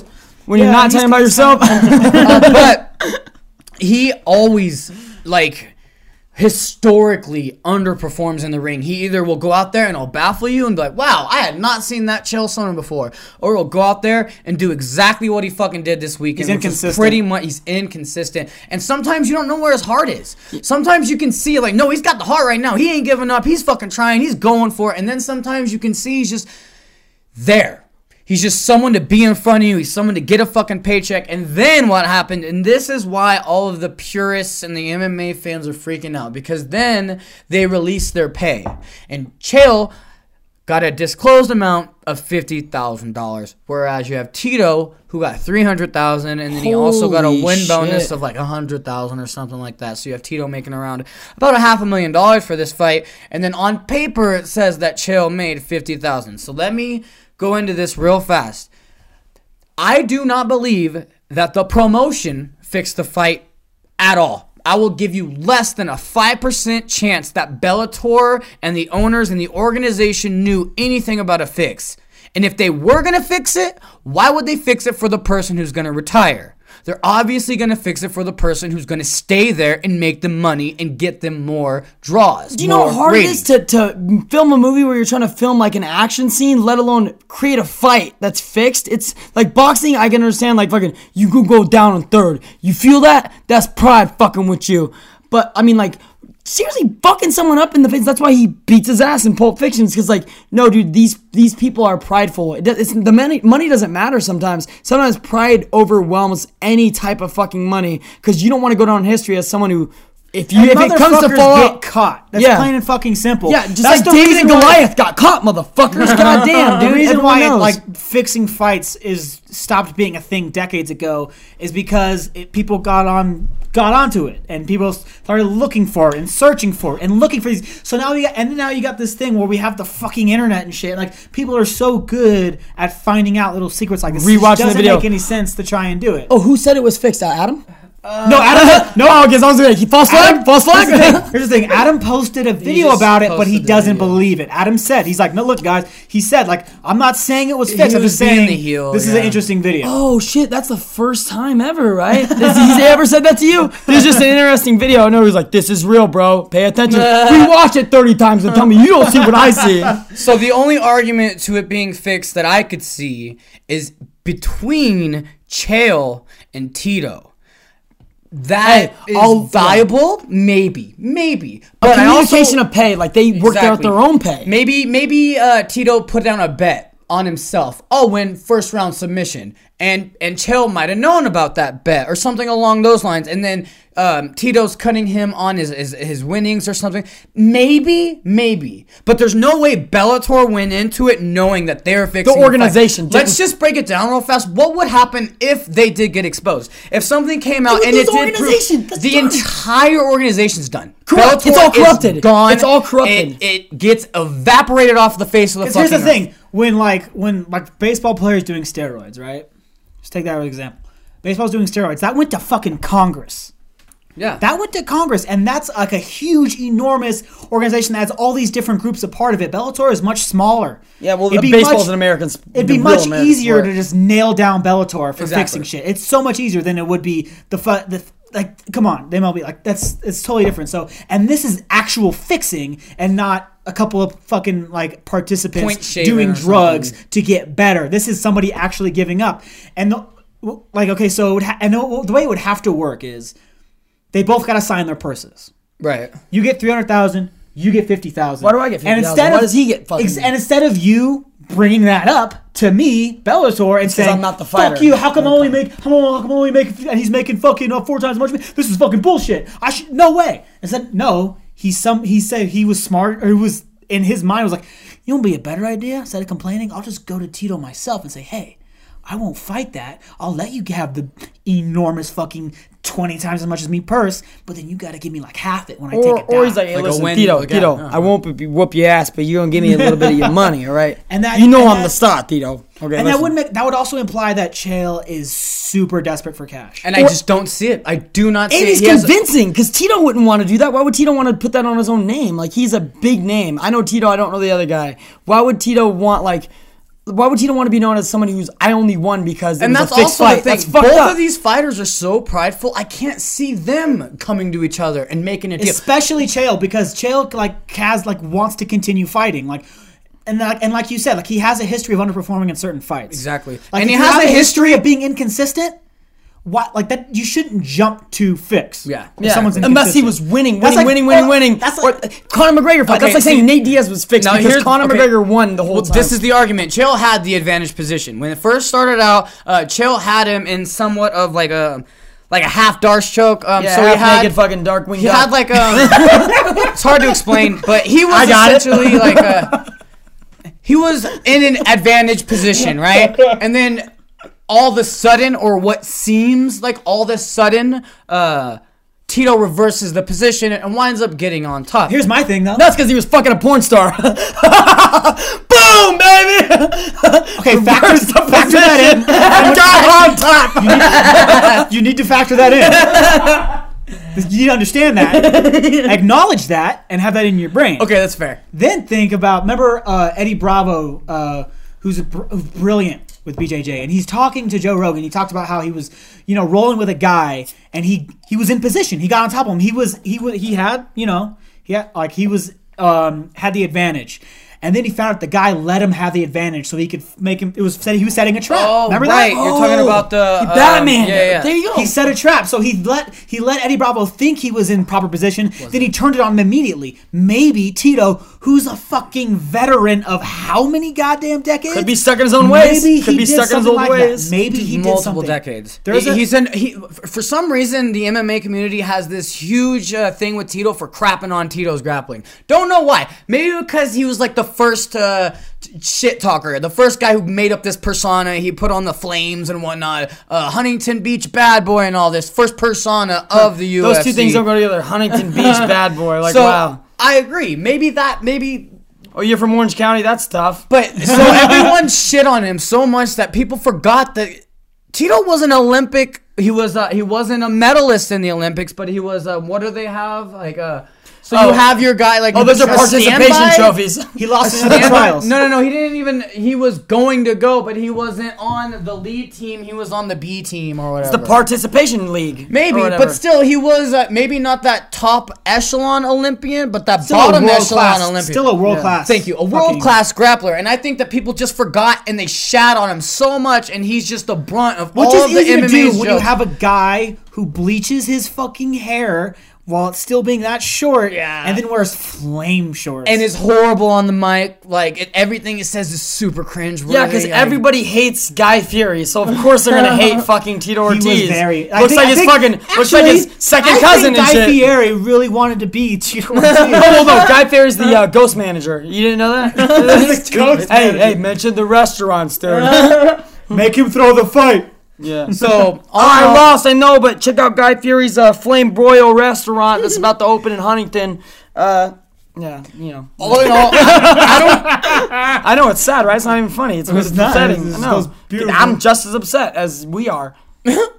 Uh, I don't believe it was fixed at all. I believe what you saw was a guy who had three years, no training, no grappling, no nothing, versus a guy who's been doing it every fucking day. He, he never retired. He's been continuously doing it. I think you saw a little bit of ring rust, but I think the biggest factor this entire thing was 205. Chael's a 185er. He has been his entire career. Yes, there were a couple times where he jumped up to 205 to fight a couple fucking people, but then he went right back down to 180 fucking 5. That's number one. Wrong fucking weight class. And number two, Chael fought before USADA. And Chael had come out and told everybody that he was taking TRT. He was taking testosterone. He needed testosterone to get focused, to get bigger, to be a man, to even be in the fucking sport. Without the TRT, he was less of a man. And he's admitted He had- that on his like, podcast multiple times. levels. Exactly. That's a medical condition. Uh, there's a boxer named Lamont Peterson who suffered that, and he had to put uh, uh, like these tablets or capsules under his armpit that would release. oh wow. Yeah, he had to do that one time. He didn't disclose it properly, and it was like this big fucking thing. Oh wow. So yeah, there are guys who do suffer from low testosterone levels. It's something that's it's a, it's a, like a it's a condition. You know what I mean? So it makes sense that some guys do need supplements for it. You know, and the fact that he disclosed it though is really Yeah. smart. He's like, He came I'm out not, I'm not it. gonna fucking here, sit here and lie. Like I know you're gonna catch it. Like I'm trying to be honest right now and tell you. Exactly. I'm not gonna try and hide it and like get some fucking estrogen blockers or something crazy. You know what I mean? So then on top of that, you're thinking that he's the guy that's gonna like take a dive, the guy that came out said, "No, I'm gonna test hot." And this is the exact drug that I am gonna test hot for. Boom, gets popped, gets suspended for 2 fucking years. And that's the guy that's gonna fucking fix a fight. No, I don't fucking see it. One not a little fucking bit. Uh, what you saw was Chael fought a bigger opponent and uh, on that night Tito was the better grappler. Um, if you really want to get down to it and you really think it's a fix, uh, here's a simple solution for you. Um, the guy's name is Luke Thomas. Go to Luke Thomas Morning Ana- Analyst. Tito Ortiz. Just type that in. And there's a 50 fucking minute video and he goes through it frame by frame and he disproves all these fucking conspiracy theories and he just goes through it coming from an MMA background, coming from a, a grappler's background. He knows these techniques and he knows what they're trying to fucking do when they're wrestling around. And he goes through it and he tells you step by step, here's what Chael's thinking, here's what Tito's thinking, here's why they did this, here's why they did that. And that's not a tap on his elbow. That's, that's just not what it is. It's fucking Tito moving his fucking fingers. It's not a tap. He's not signaling anything. It's absolute fucking dog shit. Get it out of They here. see signals. That's so dumb. Um, and if you also want to see other videos explaining like the bullshit behind everything, Alex Jones. That's what you all need to fucking watch. I'm telling you right now. like and, and but seriously, like a lot of people like seriously. are quick when something unexpected happens in fight because fighting. I guess they're like a lot of people who are used to other sports. Ronda Rousey's perfect example. Oh, oh, she. and listen, she like wasn't and, there. and listen, in other sports, like a lot of things go to as script. Like very rarely do things go super unexpected in other sports. In fighting, it's so commonplace. Yeah. and and it just happens all the fucking time. And you get these out like. My, when, like for example, like Mike Tyson versus Buster Douglas, no one took that. The one bookie who took that fight said forty-two to one, and it happened. These things happen in fighting because one little thing, the slightest mistake, can change everything. And it- there's no like there's no thing nothing you can do in football can make 25 points. Yeah. To end the whole game. You can't do that in basketball, you can't do that in golf, you can't do that in any other sport. Oh, they just scored sport. 16 unanswered points in 15 seconds. Exactly, like we South Park does like that. We, yeah. Like we were watching the fucking uh, like when we were watching the uh, NFC championships. It was like, oh wow, they're behind uh, twelve points. Yeah, they got five minutes left. Yeah, it's over. That could never happen in fighting because that last five Yeah. minutes, is an eternity, dude. anything can happen. Seriously. In, in the MMA, that's an entire round. That's Yeah. the last championship round. Look what happened to Holly Holm. Seriously. So many times, like that. That's all it takes is one second, one slight misstep, and the entire game changes. And that's why it's so exciting. That's why combat, combat people- sports is what's more exciting to people because it's like no, it's not just a, it's not as big of a game as like you don't play these fighting. Sports, yeah, yeah, you don't play fighting. It's it's uh, this not this not game. This, This box. fight, this Seriously, fight, this fight, fight. this fight. And it's the same thing because you don't know the last fucking moment. Maybe that you get caught off guard. Maybe you assume oh five minutes left, I win, and then you get hit, and then you get knocked the fuck out. What happened? You lost, little buddy. Listen, I, I- and I honestly think this Chael is God. You're dead. Um, sorry. Cause, you, cause Chael beat him in a grappling match in high school, so I thought Chael was. He also, I think he underestimated Tito a lot. I think he was gonna go in there and he figured he would just out grapple him. He thought that he was gonna out grapple him so bad that he pulled guard. Chael has not pulled guard a lot in fights before because he's not a jujitsu practitioner. He underestimated Tito Yeah. in that sense. So that's my whole thing with Chael and Tito. But what you're gonna get on the weekend of the 28th, because we're releasing this on the fucking uh, 23rd. No, no, no, on no. the thirtieth.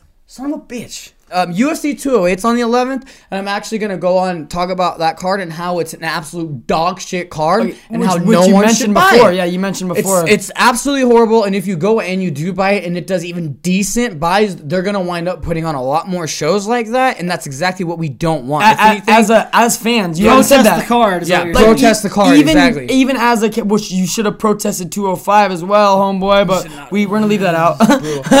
Afterwards, you should have protested it. But you a know fight what I mean? That just happened this fucking weekend, unfortunately, is uh, Valentino Shevchenko versus Juliana Pena, and that is in the 135 division. Who's the champ right now at 135? Conor McGregor. Amanda Nunes. I don't know. Thank you, Adney. Amanda Nunes, who Thank just CB. fucking tore up two two legends, and she's also already beat Valentino Shevchenko. Now, in the Valentino fight, it went all three fucking rounds, and Valentino won the third round pretty fucking easily because Amanda gassed out.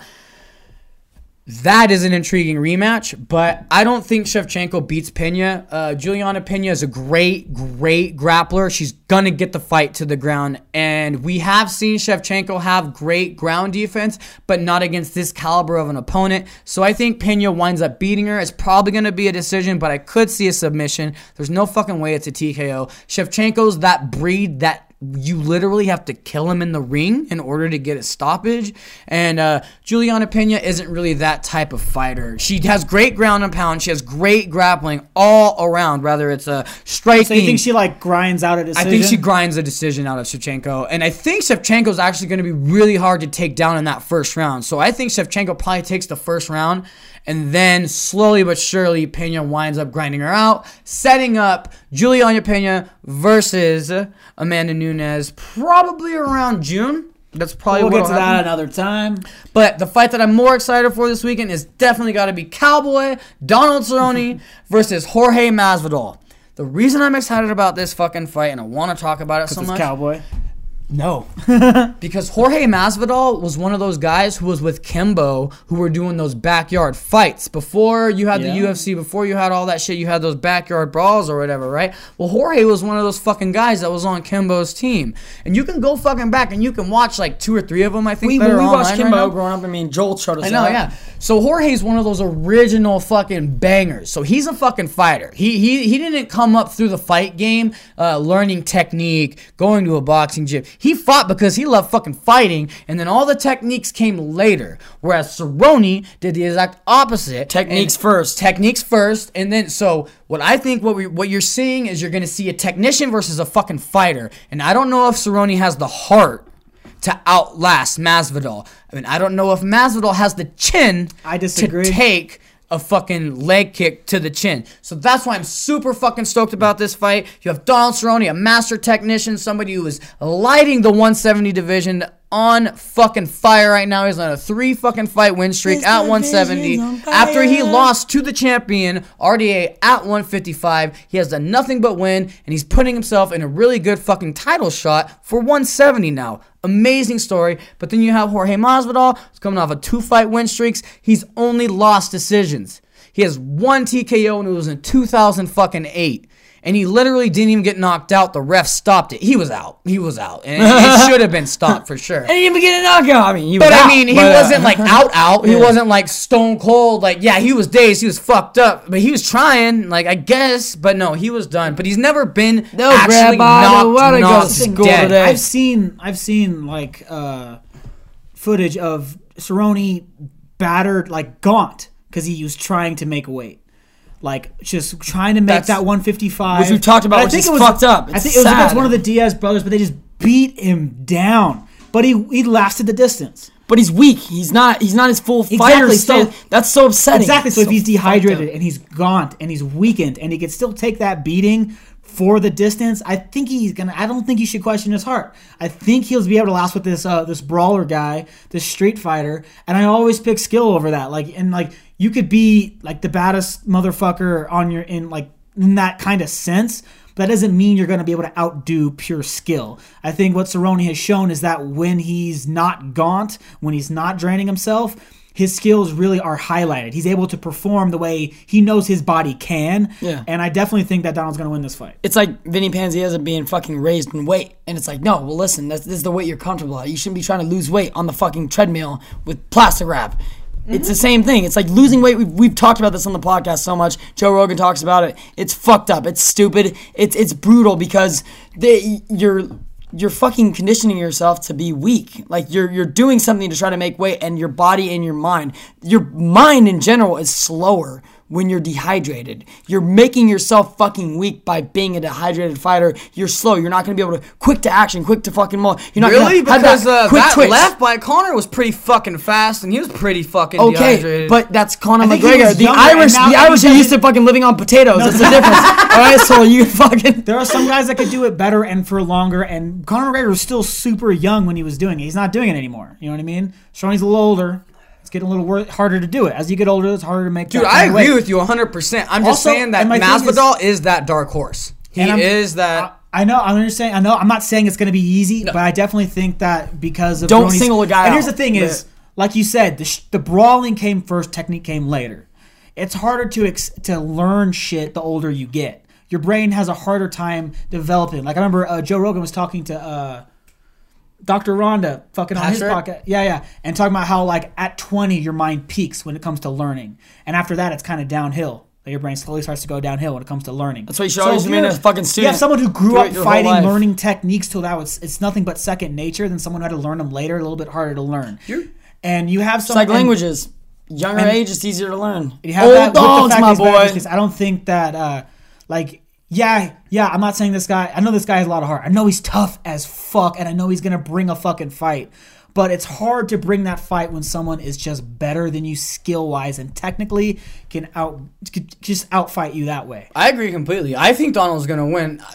Jorge just has a chance. Like if he goes in there and he pressures him and he puts it on Donald, um, we have seen Donald not do great with pressure. That's what RDA did. That's what uh, the Diaz did, and uh, he might have won the Diaz fight, that. but I he got that. hurt. I watched that uh, that Rafael dos Anjos fight. That was the Yeah, yeah. was So um, the, um, I mean, I love Cowboy. I'm his fucking one of his biggest fucking fans. I want Cowboy to win all fucking day. I'm just saying he's got to go in there and he's got to be a technician. He can't go in there trying to brawl or anything. He's got to be the Cowboy that we've been seeing at 170, and he probably will be. And it'll probably He'll be, be the fucking Alan Jackson of fight. UFC, homeboy. You know what I mean? Um, that's that's it for uh, that's Talk. it for fight talk. Yeah.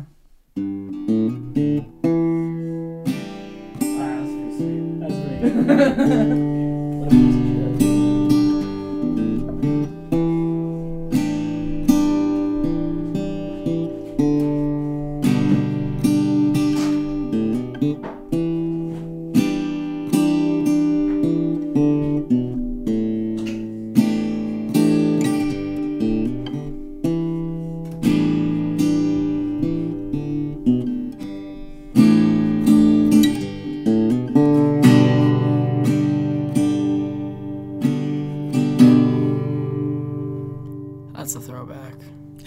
Well played. well Some, played. some wish you were here, my boy. Smooth jams coming at you hot. Oh yeah, that's Pink Floyd. That's just straight smooth jazz right there. That's smooth jazz. All right, so ladies and gentlemen, uh, here is part two of our music talk series, and of course, if you're just tuning in, what we decided to do for If you're just tuning in right now, yeah, in the half of the episode, like, just I'm just gonna skip to two hours and like, Some people are weird. God, you're a dick, Steve. You know what he meant, asshole. But anyways, um, what we're gonna do is basically we're talking about our uh, albums that were incredibly nostalgic, something that uh, brings back incredibly fond memories that were meaning to us. Like this album was seminal in a very important part of our lives yeah. that were connected to this album, and it, it just will always have meaning.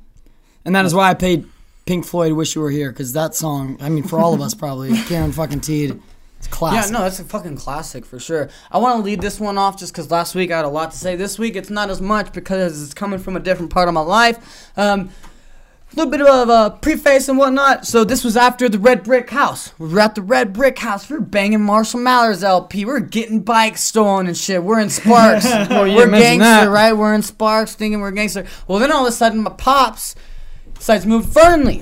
You down with Marshall LP? Yeah, you know me.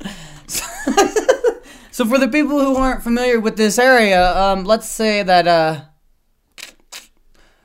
so we have Reno, which let's say is Seattle. For people that just don't just don't know, and like people like to peg Reno as like this really rundown, not a lot of people there. It's just casinos and blah blah blah. So I don't like to do it as in Reno because just people's perception of Reno is so fucking jaded and misunderstood because of Definitely, Reno I know 911. for I know one hundred percent because when I lived in Portland Because with you, a million people always, things. anytime I would order anything that was a like well tequila well, they'd be like "Pff, Reno. Yeah, what the yeah. fuck does that mean, homeboy? So let's say that I'm in Sacramento, piece of shit. But you're talking about, or even you're talking Sacramento, about Reno. You can go you fuck know? yourself. Let's go with Sacramento. Um, this town that I was in, that's outside of Sacramento, let's say is Nevada fucking city. See, that's the problem. Okay. Well, no, you talking, wait, wait, wait, are you talking about Sparks in Reno? Are you talking about Sparks in Reno? no, Listen, no, no, no, no, no. I was in Fernley, so I'm just trying to give them a relation. So Well, I went say from this a, is I went out- from a an city, outskirts, okay, an a, outskirts. ci- city of about The 300. real Linda, what's really Linda, real Linda is to for Sacramento. Sacramento listeners, Yeah. it's a real in. It's So like about well, three you sent hundred the thousand from a city, Egypt. from a city of like three hundred and fifty to four hundred thousand to a city of literally like four thousand. Okay, so you're going from a metropolis to a rural area. I'm very Yeah, young it's, at it's the fucking time. two degrees of Kevin Bacon. If you know somebody, then It's the somebody that you know knows what, somebody. Uh, Superman did. He went Exactly, from yeah. Kansas Exactly. to Metropolis. Thank you. Yeah, This it's is the the exact opposite. Yeah. You're going much better now. You're going from Metropolis Much to better. bumfuck Egypt, like I just said. So there you go. Solid point. So I'm in this fucking new town, don't know anybody. The one thing that I do have, of course, is fucking football because my dad raised I thought you were gonna say Marshall Mathers.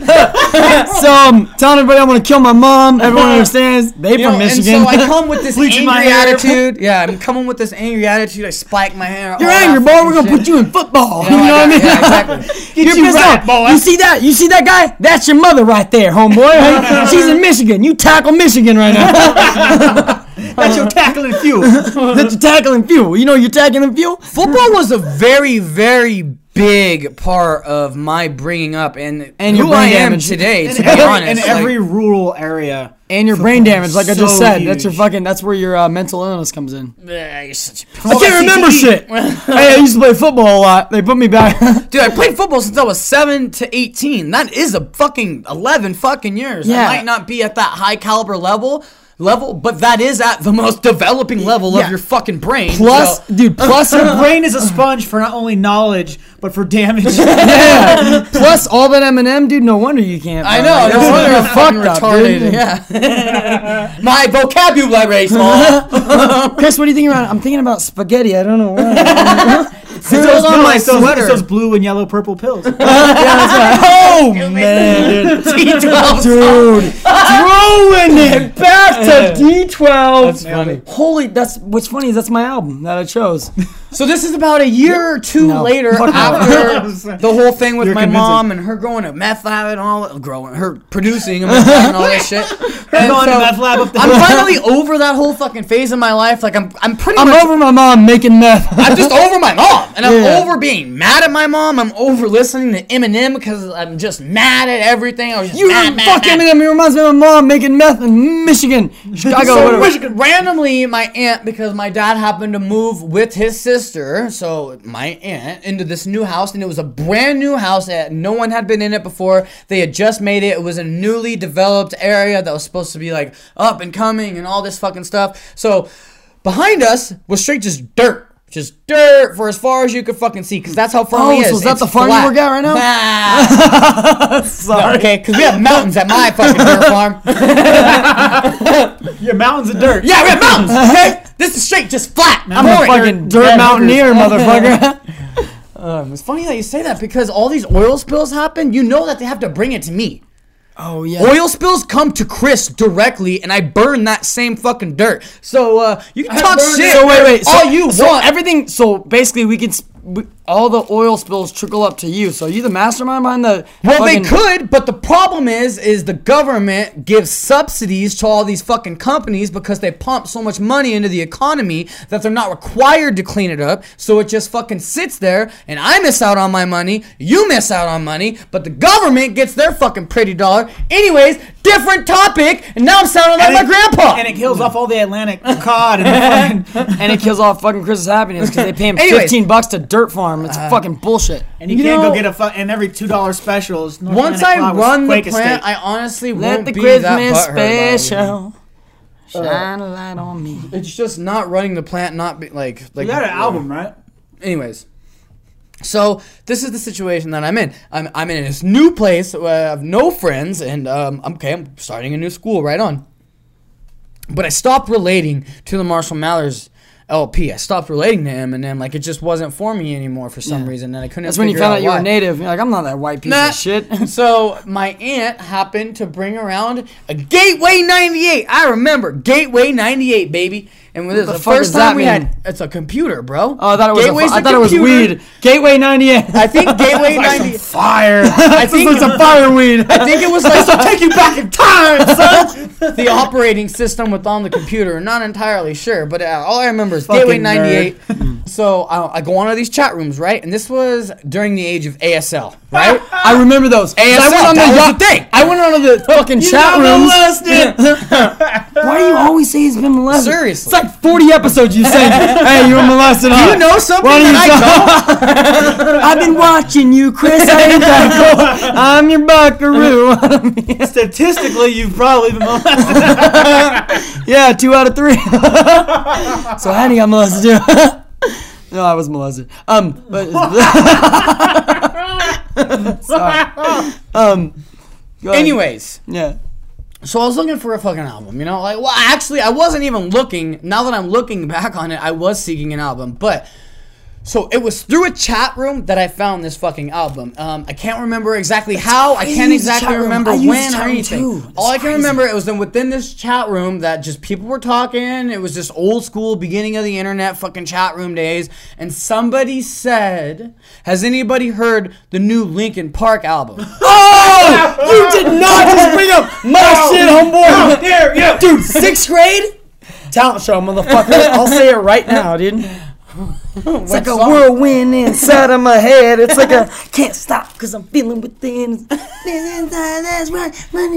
Okay, you can stop. I, um, I couldn't in sixth grade. They wanted me to. though, Anyways, but I was so- getting it. I wound up Park. asking my dad. I was like, "Have you heard of Linkin Park?" He's like, "No," and I was like, "Okay, well." You're a fucking faggot. He's like, "I Dad. want this." out." I was like, "Will you give me the CD, pops?" And he was like, "Okay, what CD?" I was like, "Linkin Park," and he was like, "I don't know who the fuck that is." And I was like, "It's called Hybrid Theory," and he's like, "Okay." And then one day he fucking comes back with the CD, and he's like, "Unlike your Eminem album, this one doesn't have parental explicitory on it, so I got it for you." Oh, that's not I for cool. some remember I remember He that that part. to you? I remember him giving me the CD, and it was like the only give me reason I'm fucking album. the only reason I'm giving this to you is because it's not Eminem. Don't worry, the guy at fucking Kmart hooked me up, so I don't need to worry about you.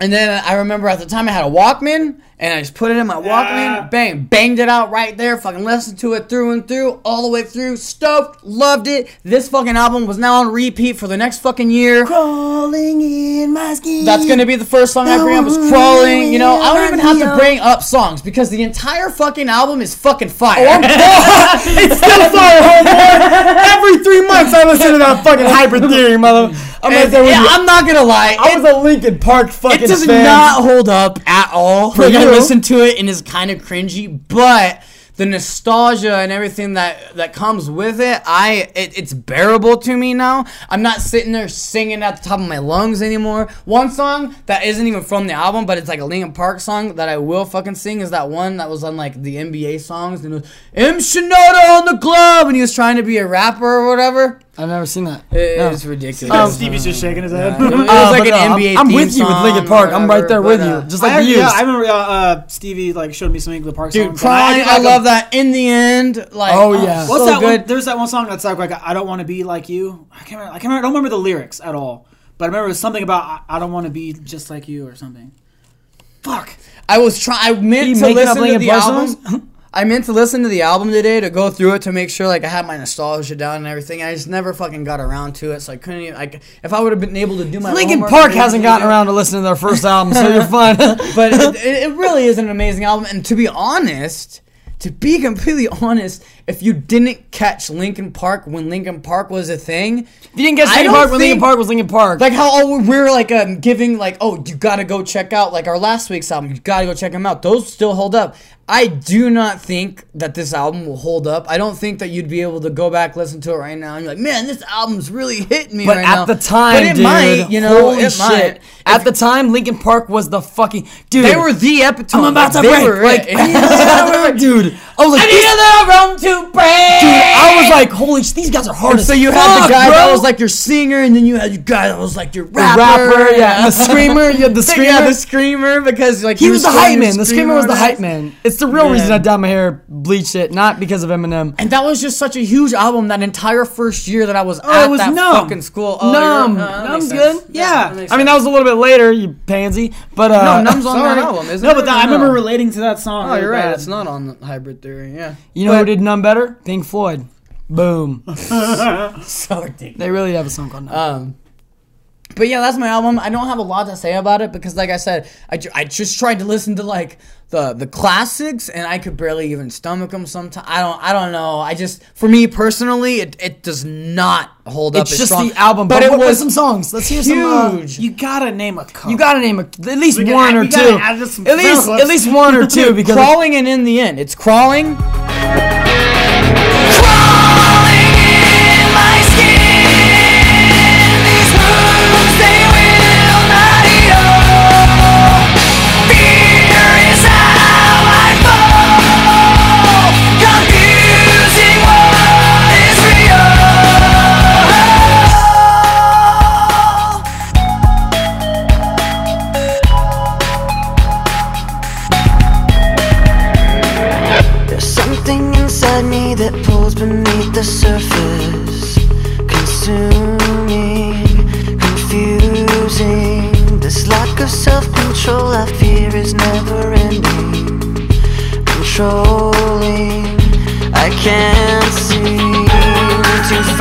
Myself again.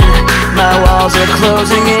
Not a sense of confidence. I'm convinced that there's just too much pressure to take. I felt this way before. So insecure.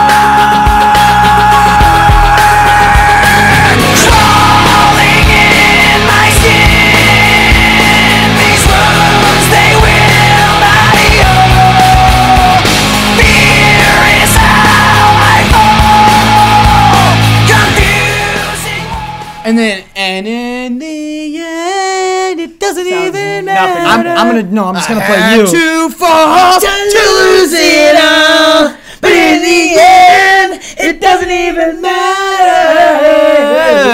You got it. That was that. You Start got with my one thing. I don't know why. Doesn't even matter how long it's on. Keep it out of mind on the side. I'm trying to explain the new time. All I know. Okay, you can Time's a stop, you valuable stop, you stop, Watch you countdown. I had it. I had it. I had it. Watch countdown at the end of the day. Like click. That's the it's so. Okay, we got it. We got it. We oh, got it. We the got it. didn't. Every the fans know it because I'm sure if you're listening to us, you have heard this album. The fans needed Stevie to do that whole thing. If you're just tuning in, Stevie's a dick.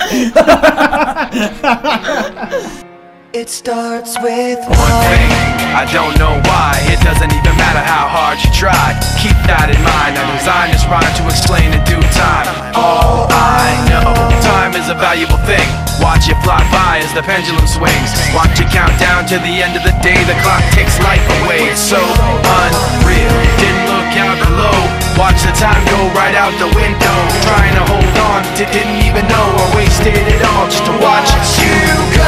I kept everything inside, and even though I tried, it all fell apart. What it meant to be will eventually be a memory of a time I tried so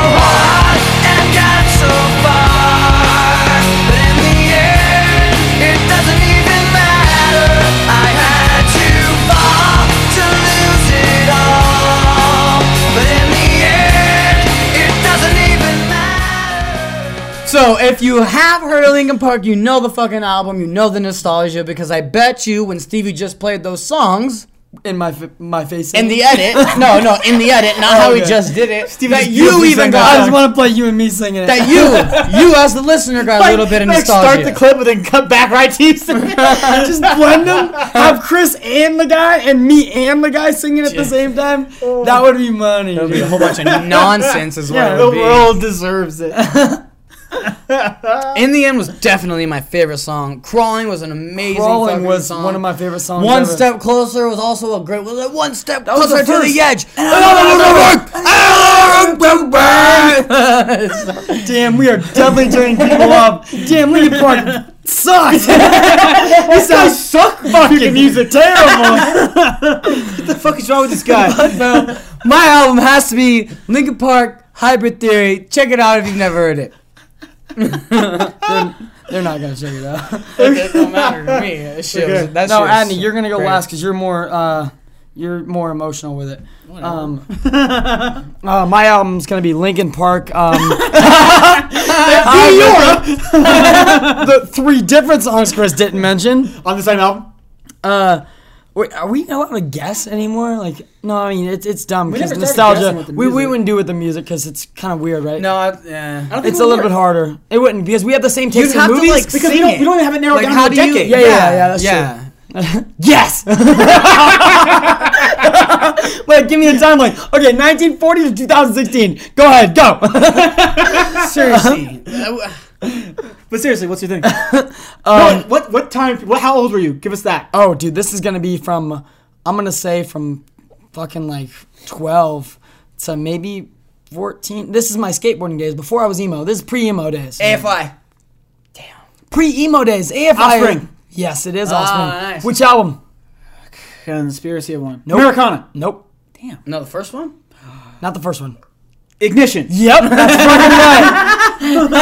Ignition was my was. I remember that being his favorite. Uh, Ignition is Abney's Smash. Abney's the one that fucking he, he bought Smash. I didn't even really I knew a couple songs about Smash clearly, but uh, Abney would always play it in his car, and then um, I remember you would In your always play- car at no, no, 12? No, no, no, Yeah. sorry, yeah, yeah. Because you're a Mexican, you stole no, it. no, no. I don't know. Because we told you that Josh Black taught us how to steal a car allegedly, Oh, yeah, and it was white. so There you go. how about that? So Destroying really- stereotypes. He's a piece of shit for teaching the brown guy. allegedly, allegedly. yeah. Sometimes I take cars from my mom. Why don't you meet me outside? How about that, huh? How dare you do that joke? you said how about that? So I quoted. You did a voice. I yeah, I did. You made it a ref- you made it a reference. I did. Um, so the reason I pick Ignition is it reminds me of my skateboarding days, hands down.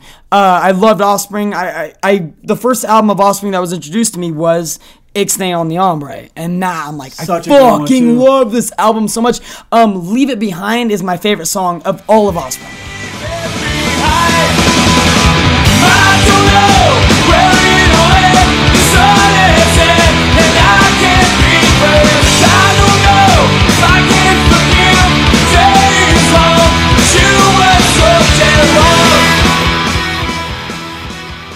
Leave It Behind is I can't even tell you. I to this day right now, like once you mentioned Offspring the last time, ask Dak. She's like, It "You came haven't-" rushing back? She's all, you haven't been listening to podcasts at all because like when I'm in the shower, I'm just listening to Offspring. I seriously have I have Ixnay, Smash, Americana, and Conspiracy of One, all those albums on a playlist that I created on Spotify, and I legitimately keep listening to them over and over again on random. Um, so I'll just get all these old songs that I haven't heard, and I'm like, dude, this is Dude, that's what I do with Chance and Childish Gambino. There's fucking 400 songs in there because it's all their albums, but it's all their features as well. How come most of these bands didn't do features? Like rappers and stuff do features, but like bands, not not a lot of Not features. really, no. Yeah, crazy. Anyways, continue. uh, um, I loved all the Offspring albums, and then Ignition wasn't a part of the Offspring albums. It was just like, all right, I know about these other albums. Gabe showed me the other albums. Adney's listening to Smash, and then I actually went and started researching. This is before the time of the internet. You're researching, okay? Going back and researching, you're looking things up on your phone. It wasn't a thing. So mm-hmm. discovering their first album, just Offspring, You literally had to go to Target and find the fucking album. exactly Like shit was hard before the internet. I don't think people really fucking understand how I mean, hard. th- well, like- this is this was. I mean, this was even after like the internet was a thing because it was. But being on the internet wasn't a thing. You know yeah, what I mean? Like it being wasn't on the internet was chat rooms. Like that was all that was going on at first. Was or searching it wasn't a thing. You asked friends. That's the internet killed the bar. Uh, the bar bet. It's like, oh, dude, bet. I, I bet you this happened. It's like, well, let's look it up on our phone. Boom, that killed the bar bet. Now with Offspring, even though Gabe had shown me in this certain, you know, 2000 between 2000 and 2004 or whatever, showed me Offspring. Adney and I fell in love with them. I didn't discover Ix, uh, Ignition till the last. It was like the last album I actually discovered of them, and it's their second album. And I actually went to the store and I fucking found it at Tower Records. I was like, cool, because I would go there and I would search for different bands. I love Metallica, Tower everything. Records. So I found Ignition. I'm like, holy shit! Like I didn't find Yeah, the original man, you had an actual store, Tower Records. That's, I could only hear about it from mm. Eminem's song. I Oh, dude, actually got to get Adney Tower actually Records. lived near Tower Records for fucking ever. Like There's, we a, had, there's a Tower Records in Sacramento. dude. Tower or was Records, it the no Tower Tower Records didn't close It was, down right, it was right next to like a Tower Books too. yeah. Huh. Tower Records didn't close down so we were like what 19, 18? Well, yeah, I mean, most of the record companies closed I, down. was, I, I was, was- we were in high school still. Yeah, because I remember yeah. being I remember being 16, my 16th birthday, going to Green Day, and I went to Tower Records and we found that money, Josh. Yeah, on the ground. That was my 16th, Yeah. allegedly. Yeah. My 16th birthday. So I mean, Tower Records was there, and I would go there and I'd search for fucking bands that I loved, which you could do now. My Now, Tower Target. Records was Target and uh, Target. Yeah, Target is still the Tower Records because they have albums still. Seriously, they're like one of the last people that still have CDs. But when you go to Tower Records, or if you go to like New York or Boston, they're like, no, we got album, you know, we got album stores, which is so fucking stupid. But uh, going going through Offspring, I'm like, holy shit, this fucking album, it has fucking flame on it. You know, it's like it's all brown album with like fire on it and it says Offspring Ignition. I'm like, sweet. I'm fucking, I'm digging this. So Like I bought Tito- the fucking. It I wasn't. It wasn't Tito Ortiz Flames. It was like an actual photo of actual fire. Yeah, No, it's no, called I, I know the photo. I know. The I'm making it clear for the fans because this is not some fucking, you know, leather wallet with if anything. Tito Ortiz got his idea from the office. No, oh. this was cartoon.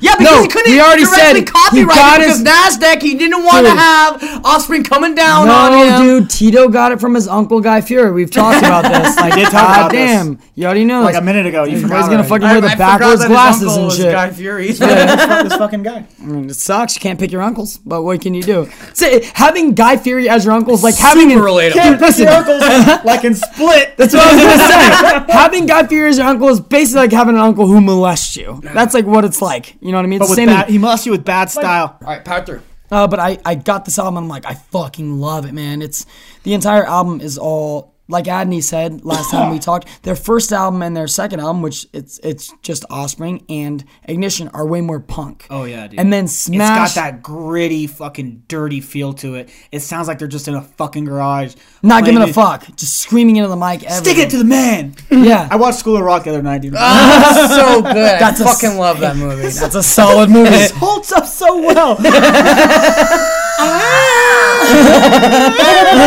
so fucking good. your head, your mind, and your brain. Jack Two. Black could literally star in every single movie, and I believe it. Every single one could be action. He plays could the be same drama. guy in every movie, but it's great. I don't care. I love it. Anyways, plot Yeah. through. Changing the world with a rock. oh, That's what Offspring was trying to do. Punk. He's a Great fucking musician too. Jack Stealing Black's school awesome. buses and shit. oh yeah, um, Tenacious D is a great band. If you haven't No, heard of and a great D, movie. First up, yeah. One of the best musical movies ever. ever. That's the best musical. You want to talk best musical, right? Every year, Tenacious D, hands down. Hands down. We Joel even Joel will tell you. You ask Joel, what's your favorite musical? Tenacious D. Boom, instantly. Joel went to jail, and I really sent him. Musical. It is what it is. It is because still the a characters musical. saying their feelings and their emotions and their Yeah, thoughts. it is just So like South Park the movie. musical, and it's also one of the best biopics. Yeah, South Park the movie is a musical. I'll, I'll agree with that. Team America is a musical. It's not a biopic. Biopic. That was supposed to be a joke, but whatever. No, no, no. That's the one. That's why I wanted to agree. with And we talked about earlier. We talked about Paul F. Tompkins They earlier. really He's on the, the movie. devil, guys. Paul F. Tompkins is on the movie, and he was on the show. There was an they had an HBO show. Was that what it was? Or Star uh, Showtime HBO. HBO show. Boom. Uh, but discovering Ignition, I'm like, I fucking, I, I'm stoked. So I listen. I'm like, dude, I, I really legitimately love this album. And then going back and when Adney mentioned Offspring, and we were freaking out, like, dude, this song, that song, and we played like 25 of them on like the episode where we talked to Offspring. uh, I went back and like I said, I, I re started listening to albums and this album specifically, I'm like, fuck, I miss this album. I miss these fucking songs. So there's specific songs on the album that I really fucking love, and I and I do have three that I really want to fucking talk about. So the first song, it's my favorite song on the album. Even looking back now, re-listening to it, the album means more to me than it did back then. It was like skateboarding. Yeah, I feel like I feel fucking good. This song goes perfect with skating. It pumps me up. Now going back, I'm like, whoa, these songs mean way more than they did. The first song is Hypodermic.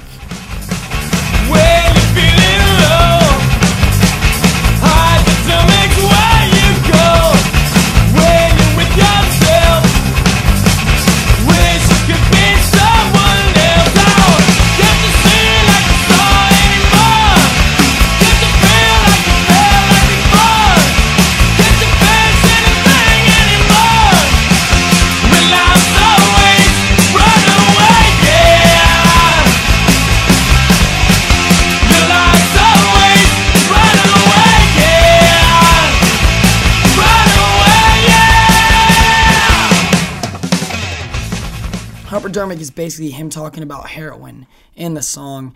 And you would think, as a punk kid, because most punk kids are into fucking drugs and into shooting up, because I know I know a fucking lot of punk kids. He's kind of saying like, well, fuck that. Like you, you're nobody being addicted to it. You're nobody with the syringe inside your arm.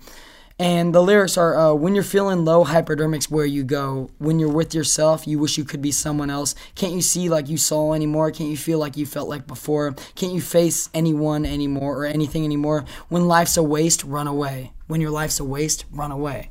And it's all about using drugs to escape your life. But he's making fun of it like you're weak.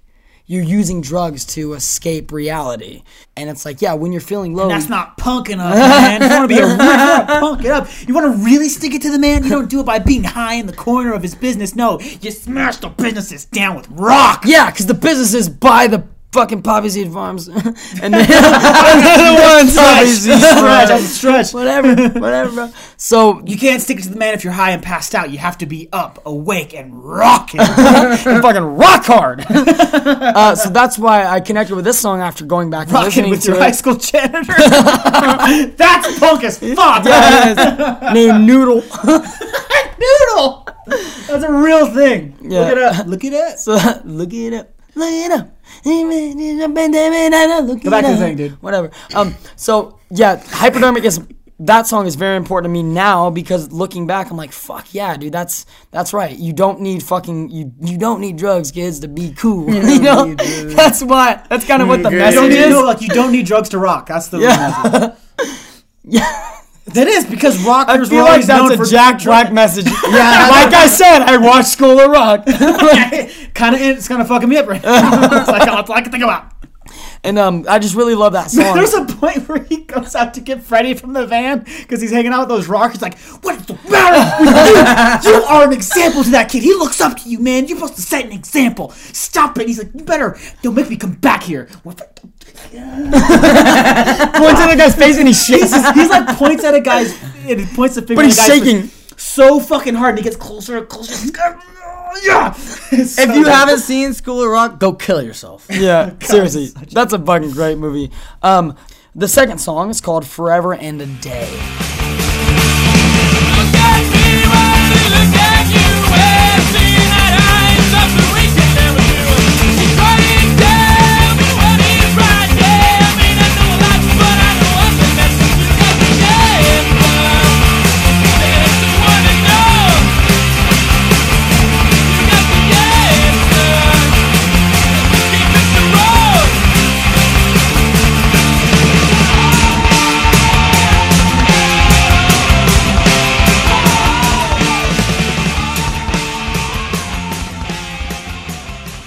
I love this song to death because the song kind of questions everything. It's like people telling you since you're you've been a kid all growing up, people are telling you, "This is what I know. I'm the adult. You're gonna follow my same my beliefs shit." are law, and you're not allowed to question. them. Exactly. And so that's what the song is It's like. Uh, look at me while I look at you. Sing eye to eye. Um, we can never do. You try to tell me what is right. I may not know a lot, but I know one thing that if you got the answer, then I don't want to know. Um, if you got the answer, then just keep it your own. It's like fuck everything you say. I'm gonna learn on my own. It reminds me of George Carlin. It's like, well, don't just teach your kids how to read. Teach them to question everything they read. Um, the next song I really fucking love. It's actually my favorite song on the whole album, and it's called No Hero.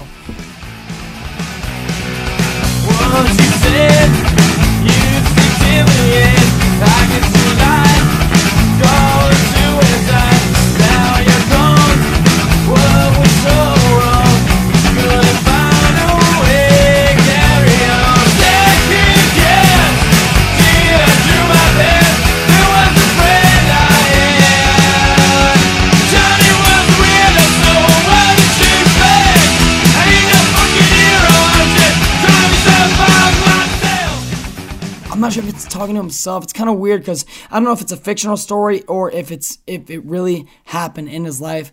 But it's about a suicide, and it's about a he in the song. He makes it seem like it's his friend that killed himself, and he he's like dealing with the fact that people around him, friends around him, are like, "Dude, you couldn't fucking help your best friend," and it's like he's like, "What do you want me to do? There was Oh, nothing dude, I could I can't do." listen to that song. and he's like, he basically says, I'm no hero. I'm not a hero. I couldn't help.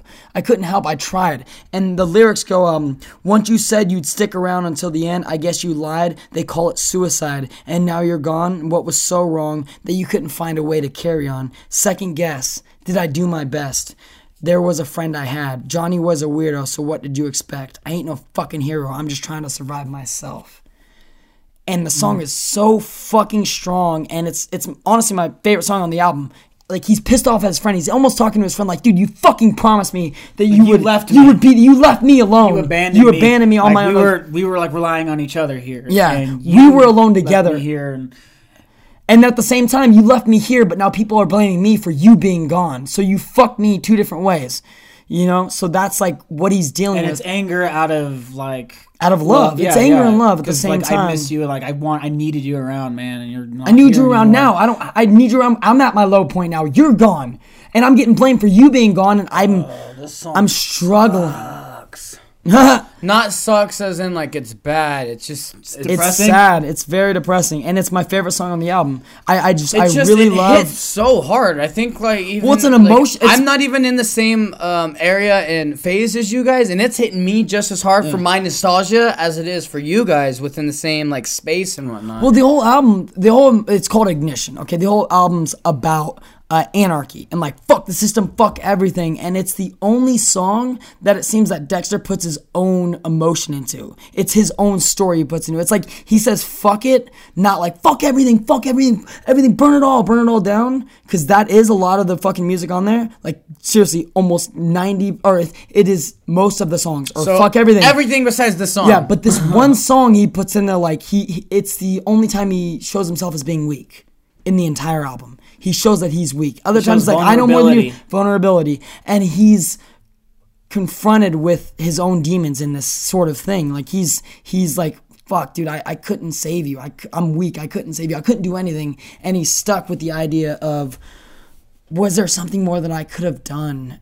And at the same time, he's blamed. He's being blamed by people saying that you could have done more. So he's he's almost looping in his own head, and that's why I really love the song because it's it's the only time in the album he's he's confronted with his own demons. No, it just fucked me up. You got me on.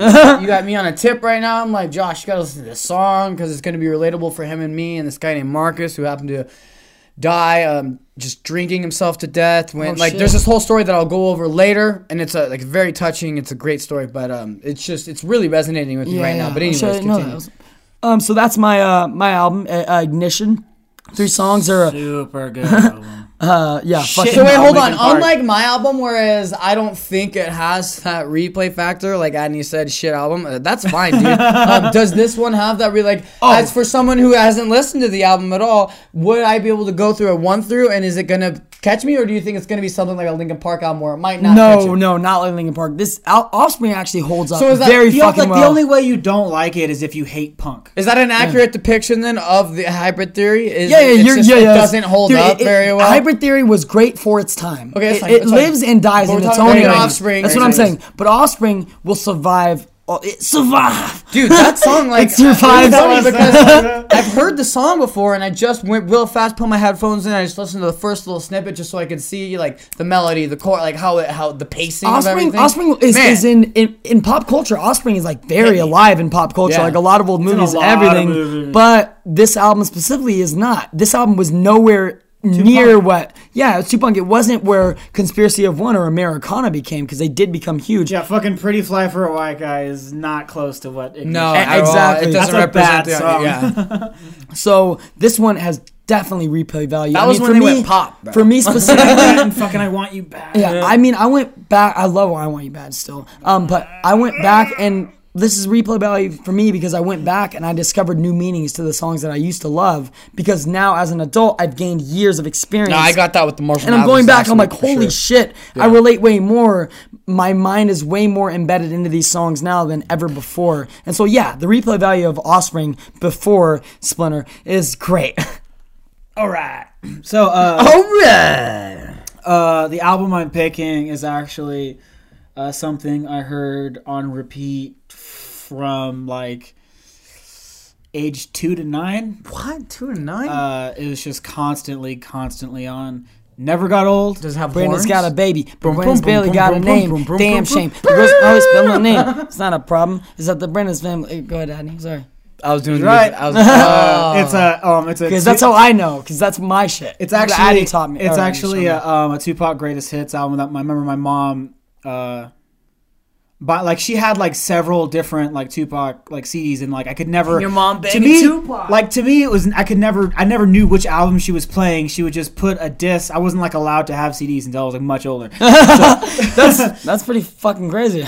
so like it's I had to sneak you the Gorillas album. so like the first like the first time I actually got like a grip on like an actual like finally had my hands on a Tupac album was the greatest hits one and it was all these songs that I heard in such heavy rotation my entire life growing up like there's not a time I can remember far back enough where I didn't know what this music was. It's like Batman and Star Wars for me. It's always been there. Yeah. and it's something that I um just have always loved and always liked and I could still listen to it now and it just it still isn't old to me and it still resonates even though some of the things uh, some of the lines in the lyrics are kind of like paging me is a, is a line shit like that it's a little fucking 90s and then uh, but uh, overall like the songs are fucking great yeah, and, dear um, mama. That's I remember you singing that all the time, man. I'm picking the greatest hits one because like I just it's the because it's a, it's a two disc set and like it's the easiest to grab onto and, like there's just so much fucking fun in it and awesomeness. Uh, the first song that I'm gonna highlight is uh, "Keep Your Head Up." Some say the blacker the better, the sweeter the juice. I say the darker the flesh and the deeper the roots. I give a holler to my sisters on welfare, Tupac kids, if don't nobody else care. And uh, I know they like to beat you down a lot. When you come around the block, brothers clown a lot. But please don't cry, dry your eyes, never let up. Forgive, but don't forget, girl, keep your head up. And when he tells you you ain't nothing, don't believe him. And if you can't learn to love you, you should leave him. Cause sister, you don't need And I ain't trying to gas you up, I just call them how I see You know what makes me unhappy? That when brothers make babies and leave a young mother to be a unhappy And since we all came from a woman, got our name from a woman And I came from a woman I wonder why we take from our women, why we rape our women, do we hate our women? I think it's time to kill for our women, time to heal our women, real to our women. And if we don't, we'll have a race of babies that will hate the ladies that make the babies. And since a man can't make one, he has no right to tell a woman when and where to create one. So will the real men get up? I know you're fed up, ladies, but keep your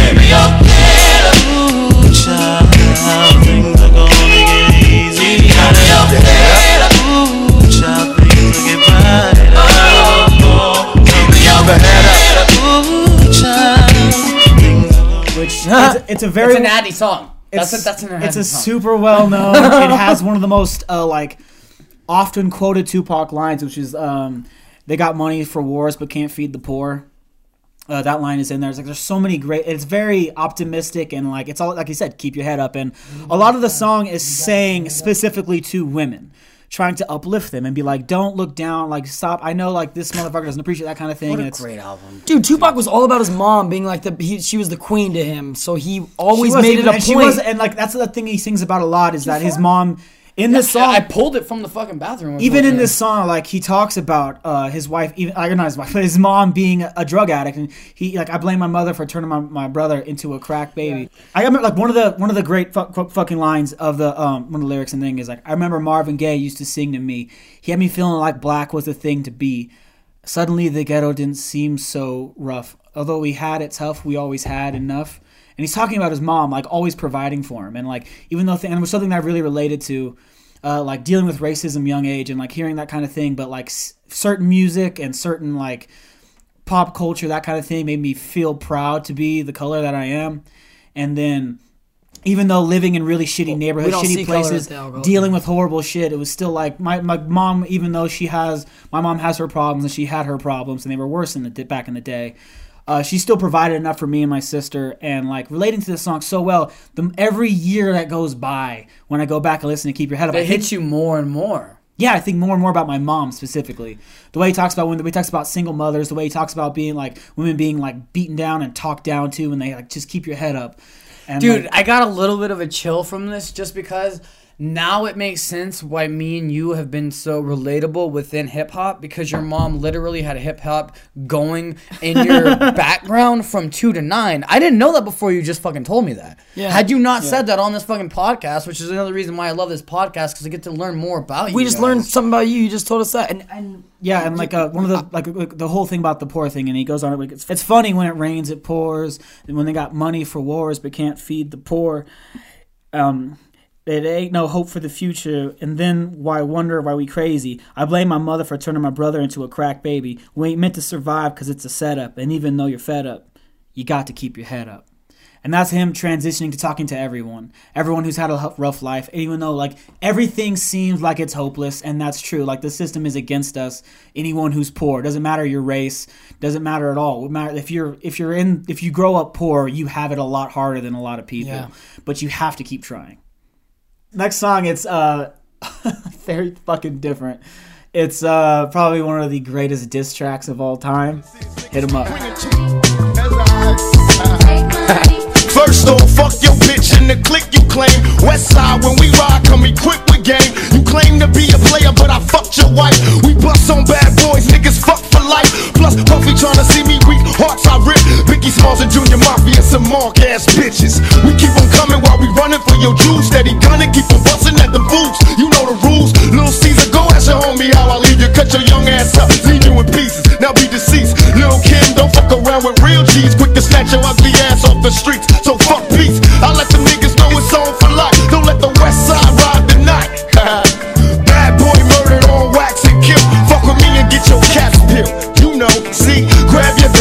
you see Tupac.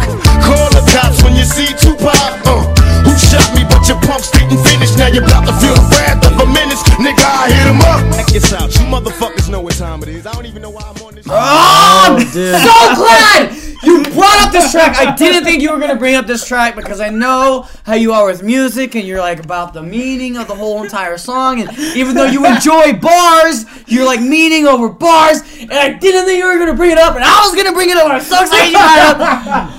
So go ahead, This is okay. So there, all right, hide your boner. dude. Hit him up is an all. I know he it is. opens up. He opens up like he opens up a lot of songs with just like talking and talking shit. But when the action, As I'm like, going home tonight, this is the first song. and that goes on. That goes on. He talks. He talks shit for like a few for a few seconds, but then he goes into the action. This is the actual lyrics, and he's start. This is this is the lyrics of the song.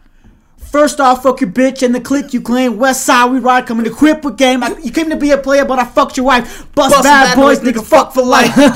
like, dude, it's he just so fucking good, dude. I love that fucking song. he he fucking It's comes a, out. it's a fuck you to Biggie, motherfucking the fuck New York. Yeah, and he talks, he talks Brooklyn. About, he talks about. See, I was only bitches. he talked about, I was only talking to Biggie, but then y'all wanted to get involved, and then he just goes off on everyone, and he just fucking ri- rips everyone. Which was. Bad Boy. You had He this has- whole feud and he's between like, you Bad guys, and he's Boy like, you guys even on my fucking level. I'm gonna have these motherfuckers take care of you because you ain't, you're not. You ain't even that tight. You ain't even too tight. I'm gonna have an entire diss track about. I'm only gonna hit one verse. He has his boys come in and they do it pretty. They do some shit and it's pretty good. Not as good as Tupac's verses, but like, and then Tupac gets back on and he starts ripping him apart some more, and it's so fucking. And this the, the clip I want you to play is he goes on a rant at the end. The song's over, by the way. Oh The no, I know what you're talking about. The song oh, is that's what- over, okay. but he West Side.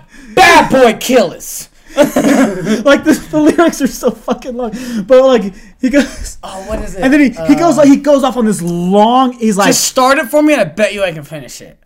he goes.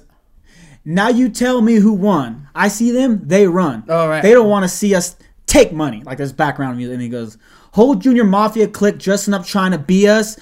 How the fuck they gonna be the mob when we the motherfucking mob? We millionaires killing fair, but somebody got it. Oh yeah, Mob Deep, you wanna fuck with us? You little ass motherfuckers don't want one of these niggas coming sickle cell. Don't you want motherfuckers got sickle cell or something? So he's just talking shit. That's what you want. Literally just talking shit. Yo, you fuck around and catch a seizure or a heart attack. You better be fucking with me. And he just goes off and, and, this- and like there's the line that says, and like he goes oh, up, oh you motherfuckers, fuck you too, Chino Axel, fuck, you, too, all you motherfuckers, fuck you too, to all you motherfuckers, fuck you, die slow, my fofo, make sure all your kids don't grow. he threatened their kids. so hard, He dude. threatened their children by with murder, and it goes on for several more paragraphs. Tell me who won. I see them, they run. they don't wanna see us. Whole junior mafia clique dressing up trying to be us. How the fuck they gonna be the mob when we always on our job? We millionaires. Killing ain't fair, but somebody gotta do it. Oh yeah, Mob Deep. You wanna fuck with us? You little young ass motherfuckers. Don't one of you niggas got sickle cell or something. You fucking with me, nigga. You fuck around, have a seizure or heart attack. You better back the fuck up when you get smacked the fuck up. It's how we do it on our side. Any of you niggas from New York that wanna bring it, bring it. But we ain't singing, we bringing drama. Fuck you and your motherfucking mama. We gon' kill all you motherfuckers. Now when I came out, I told you it was just about Biggie. Then everybody had to open their mouth with a motherfucker opinion. Well, this how we gonna do this. Fuck Mob Deep. Fuck Biggie. Fuck Bad Boy as a staff, record label, and as a motherfucking crew. And if you wanna be down with Bad Boy, then fuck you too. Chino XL, fuck you too. All you motherfuckers, fuck you too. Y'all motherfuckers, fuck you, die slow, motherfucker. My fofo make sure all y'all kids don't grow. You motherfuckers can't be us or see us. We motherfucking thug like riders, west side till we die.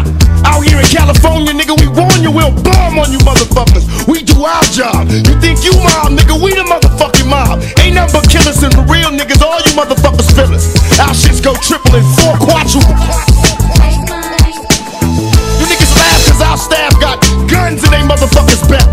Know how it is when we drop records, they felt. You niggas can't feel it. We the realest. Fuck 'em. We bad boy killers. We killers. We killers. We killers. I remember like listening, like listening to this to the song with Joel like not that long ago. He's like, "Dude, he just fucking goes off, huh?" and like just. And I, will- I, hold on, I will remind you that this guy also wrote "Keep Your Head Up." Yeah, yeah. Same guy. Oh yeah, well both are nos- both are nostalgic. You know what I mean? Like, like it's just it's, Keep your head up and I'll kill your children. dude. It's my favorite diss track because Dude, he's it's my favorite of all time to this day. My, Still the my best. no Vaseline's my favorite diss track, but that's fine. But- And Dude, then yeah. uh, Biggie came back with uh, "Who Shot you? yeah. Well, he didn't. it's Didn't Biggie right. come It's back? not Well, didn't horrible. Biggie It's go first on Who Shot You, or did he come back? He might have went first. You know what? You might be right. I can't remember exactly who went first. All I know is remember who won Tupac making was Tupac Tupac has a lyric about- Tupac won. Well, no, no, Tupac has a lyric about, "Hey, you shot me five times, it didn't kill me. I took it and smiled." There you like go. that's a lyric in one of his other songs, and like this, I love this song because it's so fucking hard, and you could feel the emotion. It's Yeah. visceral. He's angry. He fucking hates you, and he's putting everything he has into this shit, and that's why he goes up on these long ass rants, like longer than the song, but it still kind of rhymes. It's fucking great, and he just good. he fucking kills it. Uh, my last one I'm one. so glad you brought him up. Oh yeah, yeah. I think he was first because then that's when he wrote "Who Hit Him Up" and he was like, First he was all, off- was all, whoa, whoa. Uh, he didn't. He tried to play it off like it wasn't about him. It wasn't about Tupac. He tried to play it off like it was. You know. And like he says, like, like Man, the fucked up thing He's like, I was talking feud- about me, then everyone would open up their mouth and have a motherfucking opinion. And, like that's why he was mad. It's like you're all gonna start some shit. Okay, you want to say some shit. I I made an Eve joke, but then you all had to come in. I, okay, The only re- the only problem I have with everything that came out of this is I don't have an ending. D- Like, we don't. did he really get shot? Because we don't have video of the motherfucker getting shot. Okay, we don't have definitive proof. Did he get buried in casket? No, he didn't get buried in casket. See, this is why we should take an alcoholic ass uh, field trip to the ghetto, uh, to Compton, and we No, start asking no. questions. No, why not? we are You're- white. Whoa, you're- and Annie's whoa, whoa, whoa, whoa. Hey, whoa, whoa, whoa. that- wait, wait, wait. You're native. We should be we are fucked. I am not going And, to he, Compton. and that, he got shot in like Vegas. Did he get shot? He did get shot in Vegas. Yep, he did. Yeah. uh, but anyways, um, the last song I'm gonna do is. Oh, wait, I uh, want to guess. You ain't gonna guess. Brent, Brenda's got a baby. Go ahead, Chip. Nope. Uh, Let's go, Dear Mama. I wanted to guess Hail Mary. No, that's that's my favorite Tupac song of all time. It's so- dude, that's it's my so- favorite fucking Tupac song It's ever. so classic. It's so rhythmic. It's absolutely beautiful. It's, Change? it's it's great. Uh, Change is also a great song. Neither of those songs are it. I ain't mad at you. No. Great fucking song, but it's not it. Okay, go ahead. Okay, uh, it's it's a song that like I'm not I don't hear like barely anyone playing it or talking about it, but it's Hearts of Men. Keep your mind on your riches. 911, it's an emergency. Cowards tried to murder me from hood to the birds. Every one of you niggas heard me shit. I'm legendary, niggas scary and paralyzed. Nothing more I despise than a liar and coward die. My mama told me when I was a seed, such a vicious motherfucker. Why these devils set me free? I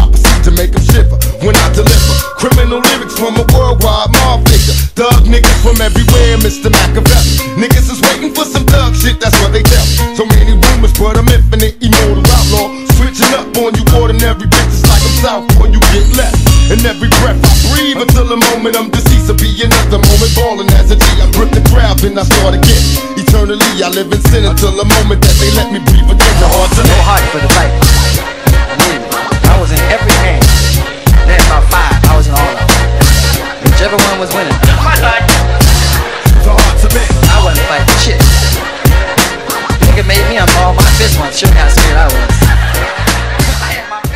Lyrics are pretty basic. It's just about being a badass. You know what I mean? Like, there's not a super great, deeper meaning behind the song. But what's fun about it, it's like it has such a great fucking beat and rhythm to it, and it's like he's having fun with it.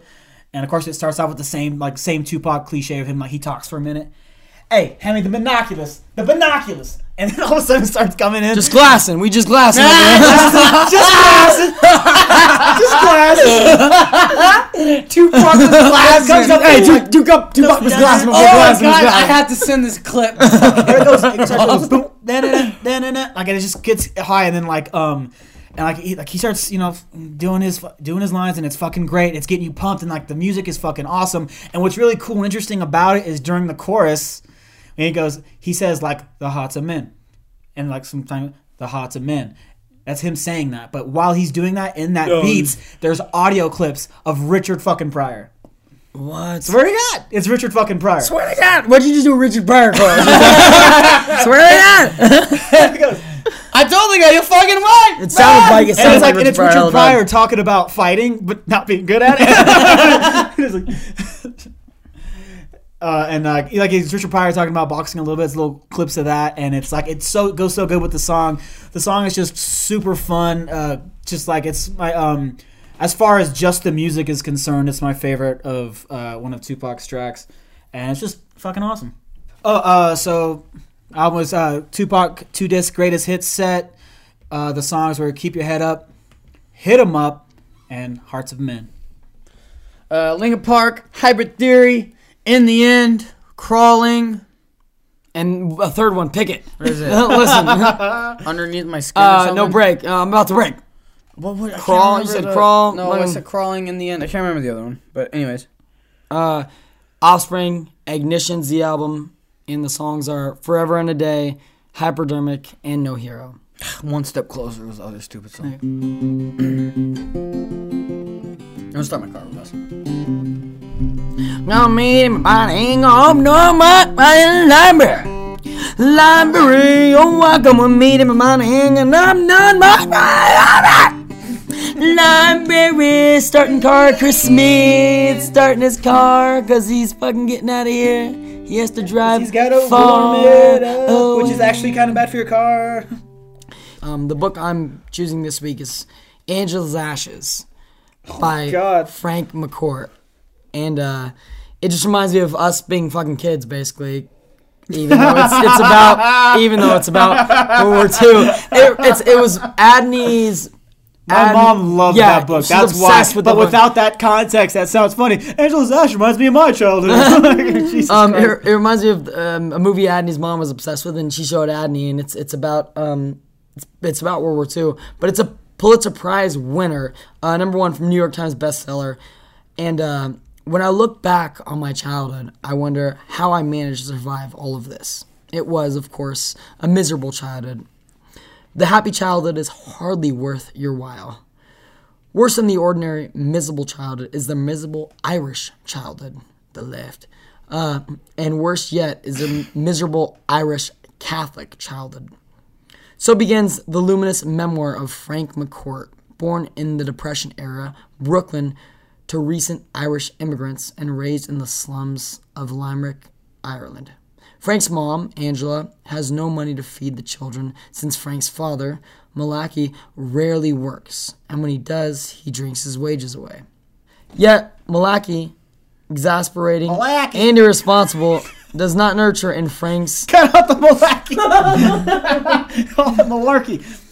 Get it? does not does not nurture in Frank an Oh, Appetite. patience, sweet child. It took me more than a day to clear the Emerald Isle of snakes. See, I'm trying to bring up. I'm trying to bring up fucking member bears for Adney, and he's trying to make it funny because he doesn't want to. He doesn't want to member. It's funny to me. Is that enough for a pint? Uh-huh.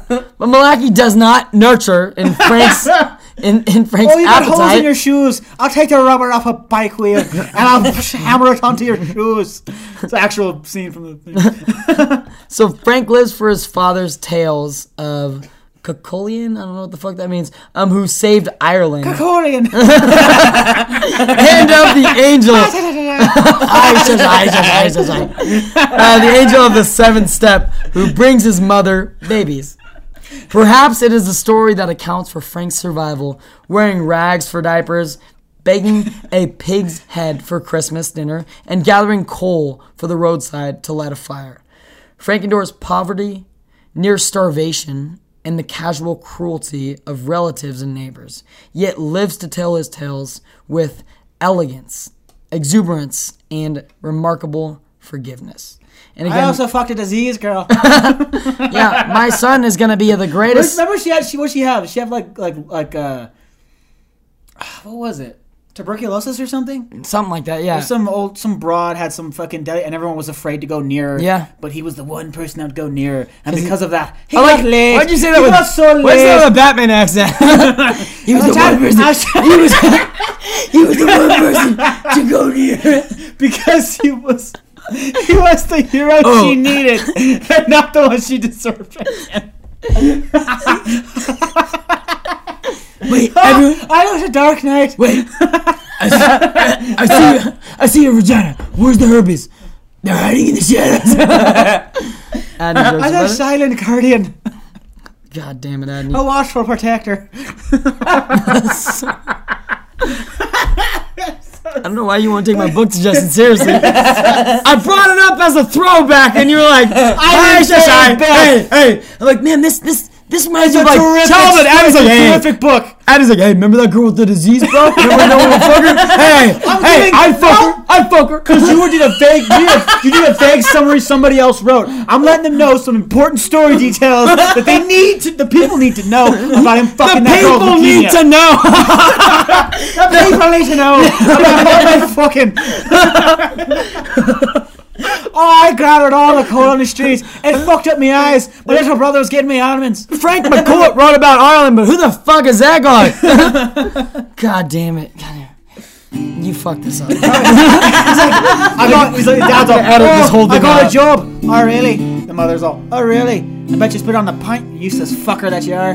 Yeah, it's true. Explains in the book. Yeah, he's it was fucked up, man. He had a fucked up childhood. And it's a true story, dude. It's really fucking sad. It's great. And it's not only don't read sad Well, it's not only the first book that he wrote. Hilarious, though. He actually he actually has a couple other books that he wrote, which is fucking crazy. They only did Angela's Ashes as like Oh, Angela's hash. He took over your book suggestion.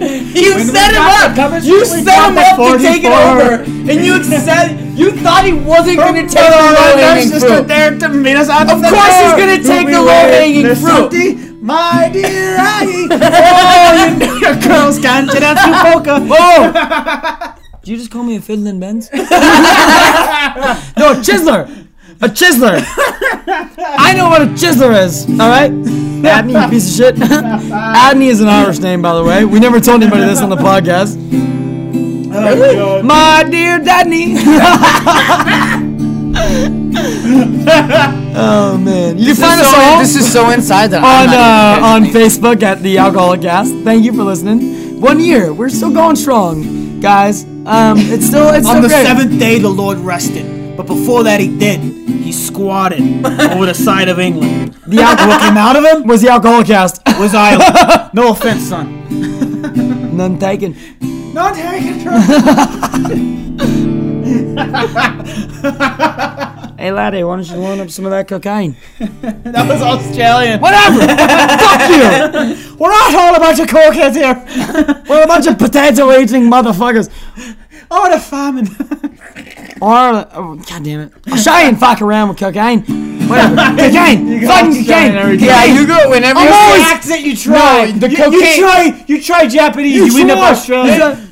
I'm always gonna go fucking Australian with cocaine, you fucking cunts. Damn, it's crazy. It's really good though, right? It's really good, really but good it's not. It's Anything not else. Irish at all, and his is dead on Irish. Yeah, whatever. I kind of want to hear your Australian. You don't want to fucking hear Zealand. That was New Zealand. You fucked up. You fucked up. That was hella New Come Zealand. Come on, bro. mate. You don't know fucking anything about the fucking islands, eh? you, and Fucking your, Ireland. you and your fucking potatoes. You bet you fucking a Conor McGregor fucking fan, don't you? Goddamn fucking twat. And don't do cocaine, Jesus Christ! I've been waiting for you to say that the whole fucking time. No, but come on, if you're gonna do fucking cocaine, you gotta fucking line it up on top of a fucking wallaby, mate. You know what I mean? Wallaby. You fucking line it up on its back, Ever try mate. to catch a wallaby? The little fuckers are always jumping around. That's cute. That's good. It's the koalas are the real danger. The drop bears. Let them I get high of eucalyptus leaves and they fuck till I got herpes. That was true, pretty. That was actually pretty good. Yeah. yeah. oh, uh, cocaine. End it. Cocaine. Cocaine. Cocaine. Oh, he did on the cocaine. Stop it. Cocaine. God damn it. Cocaine. End it.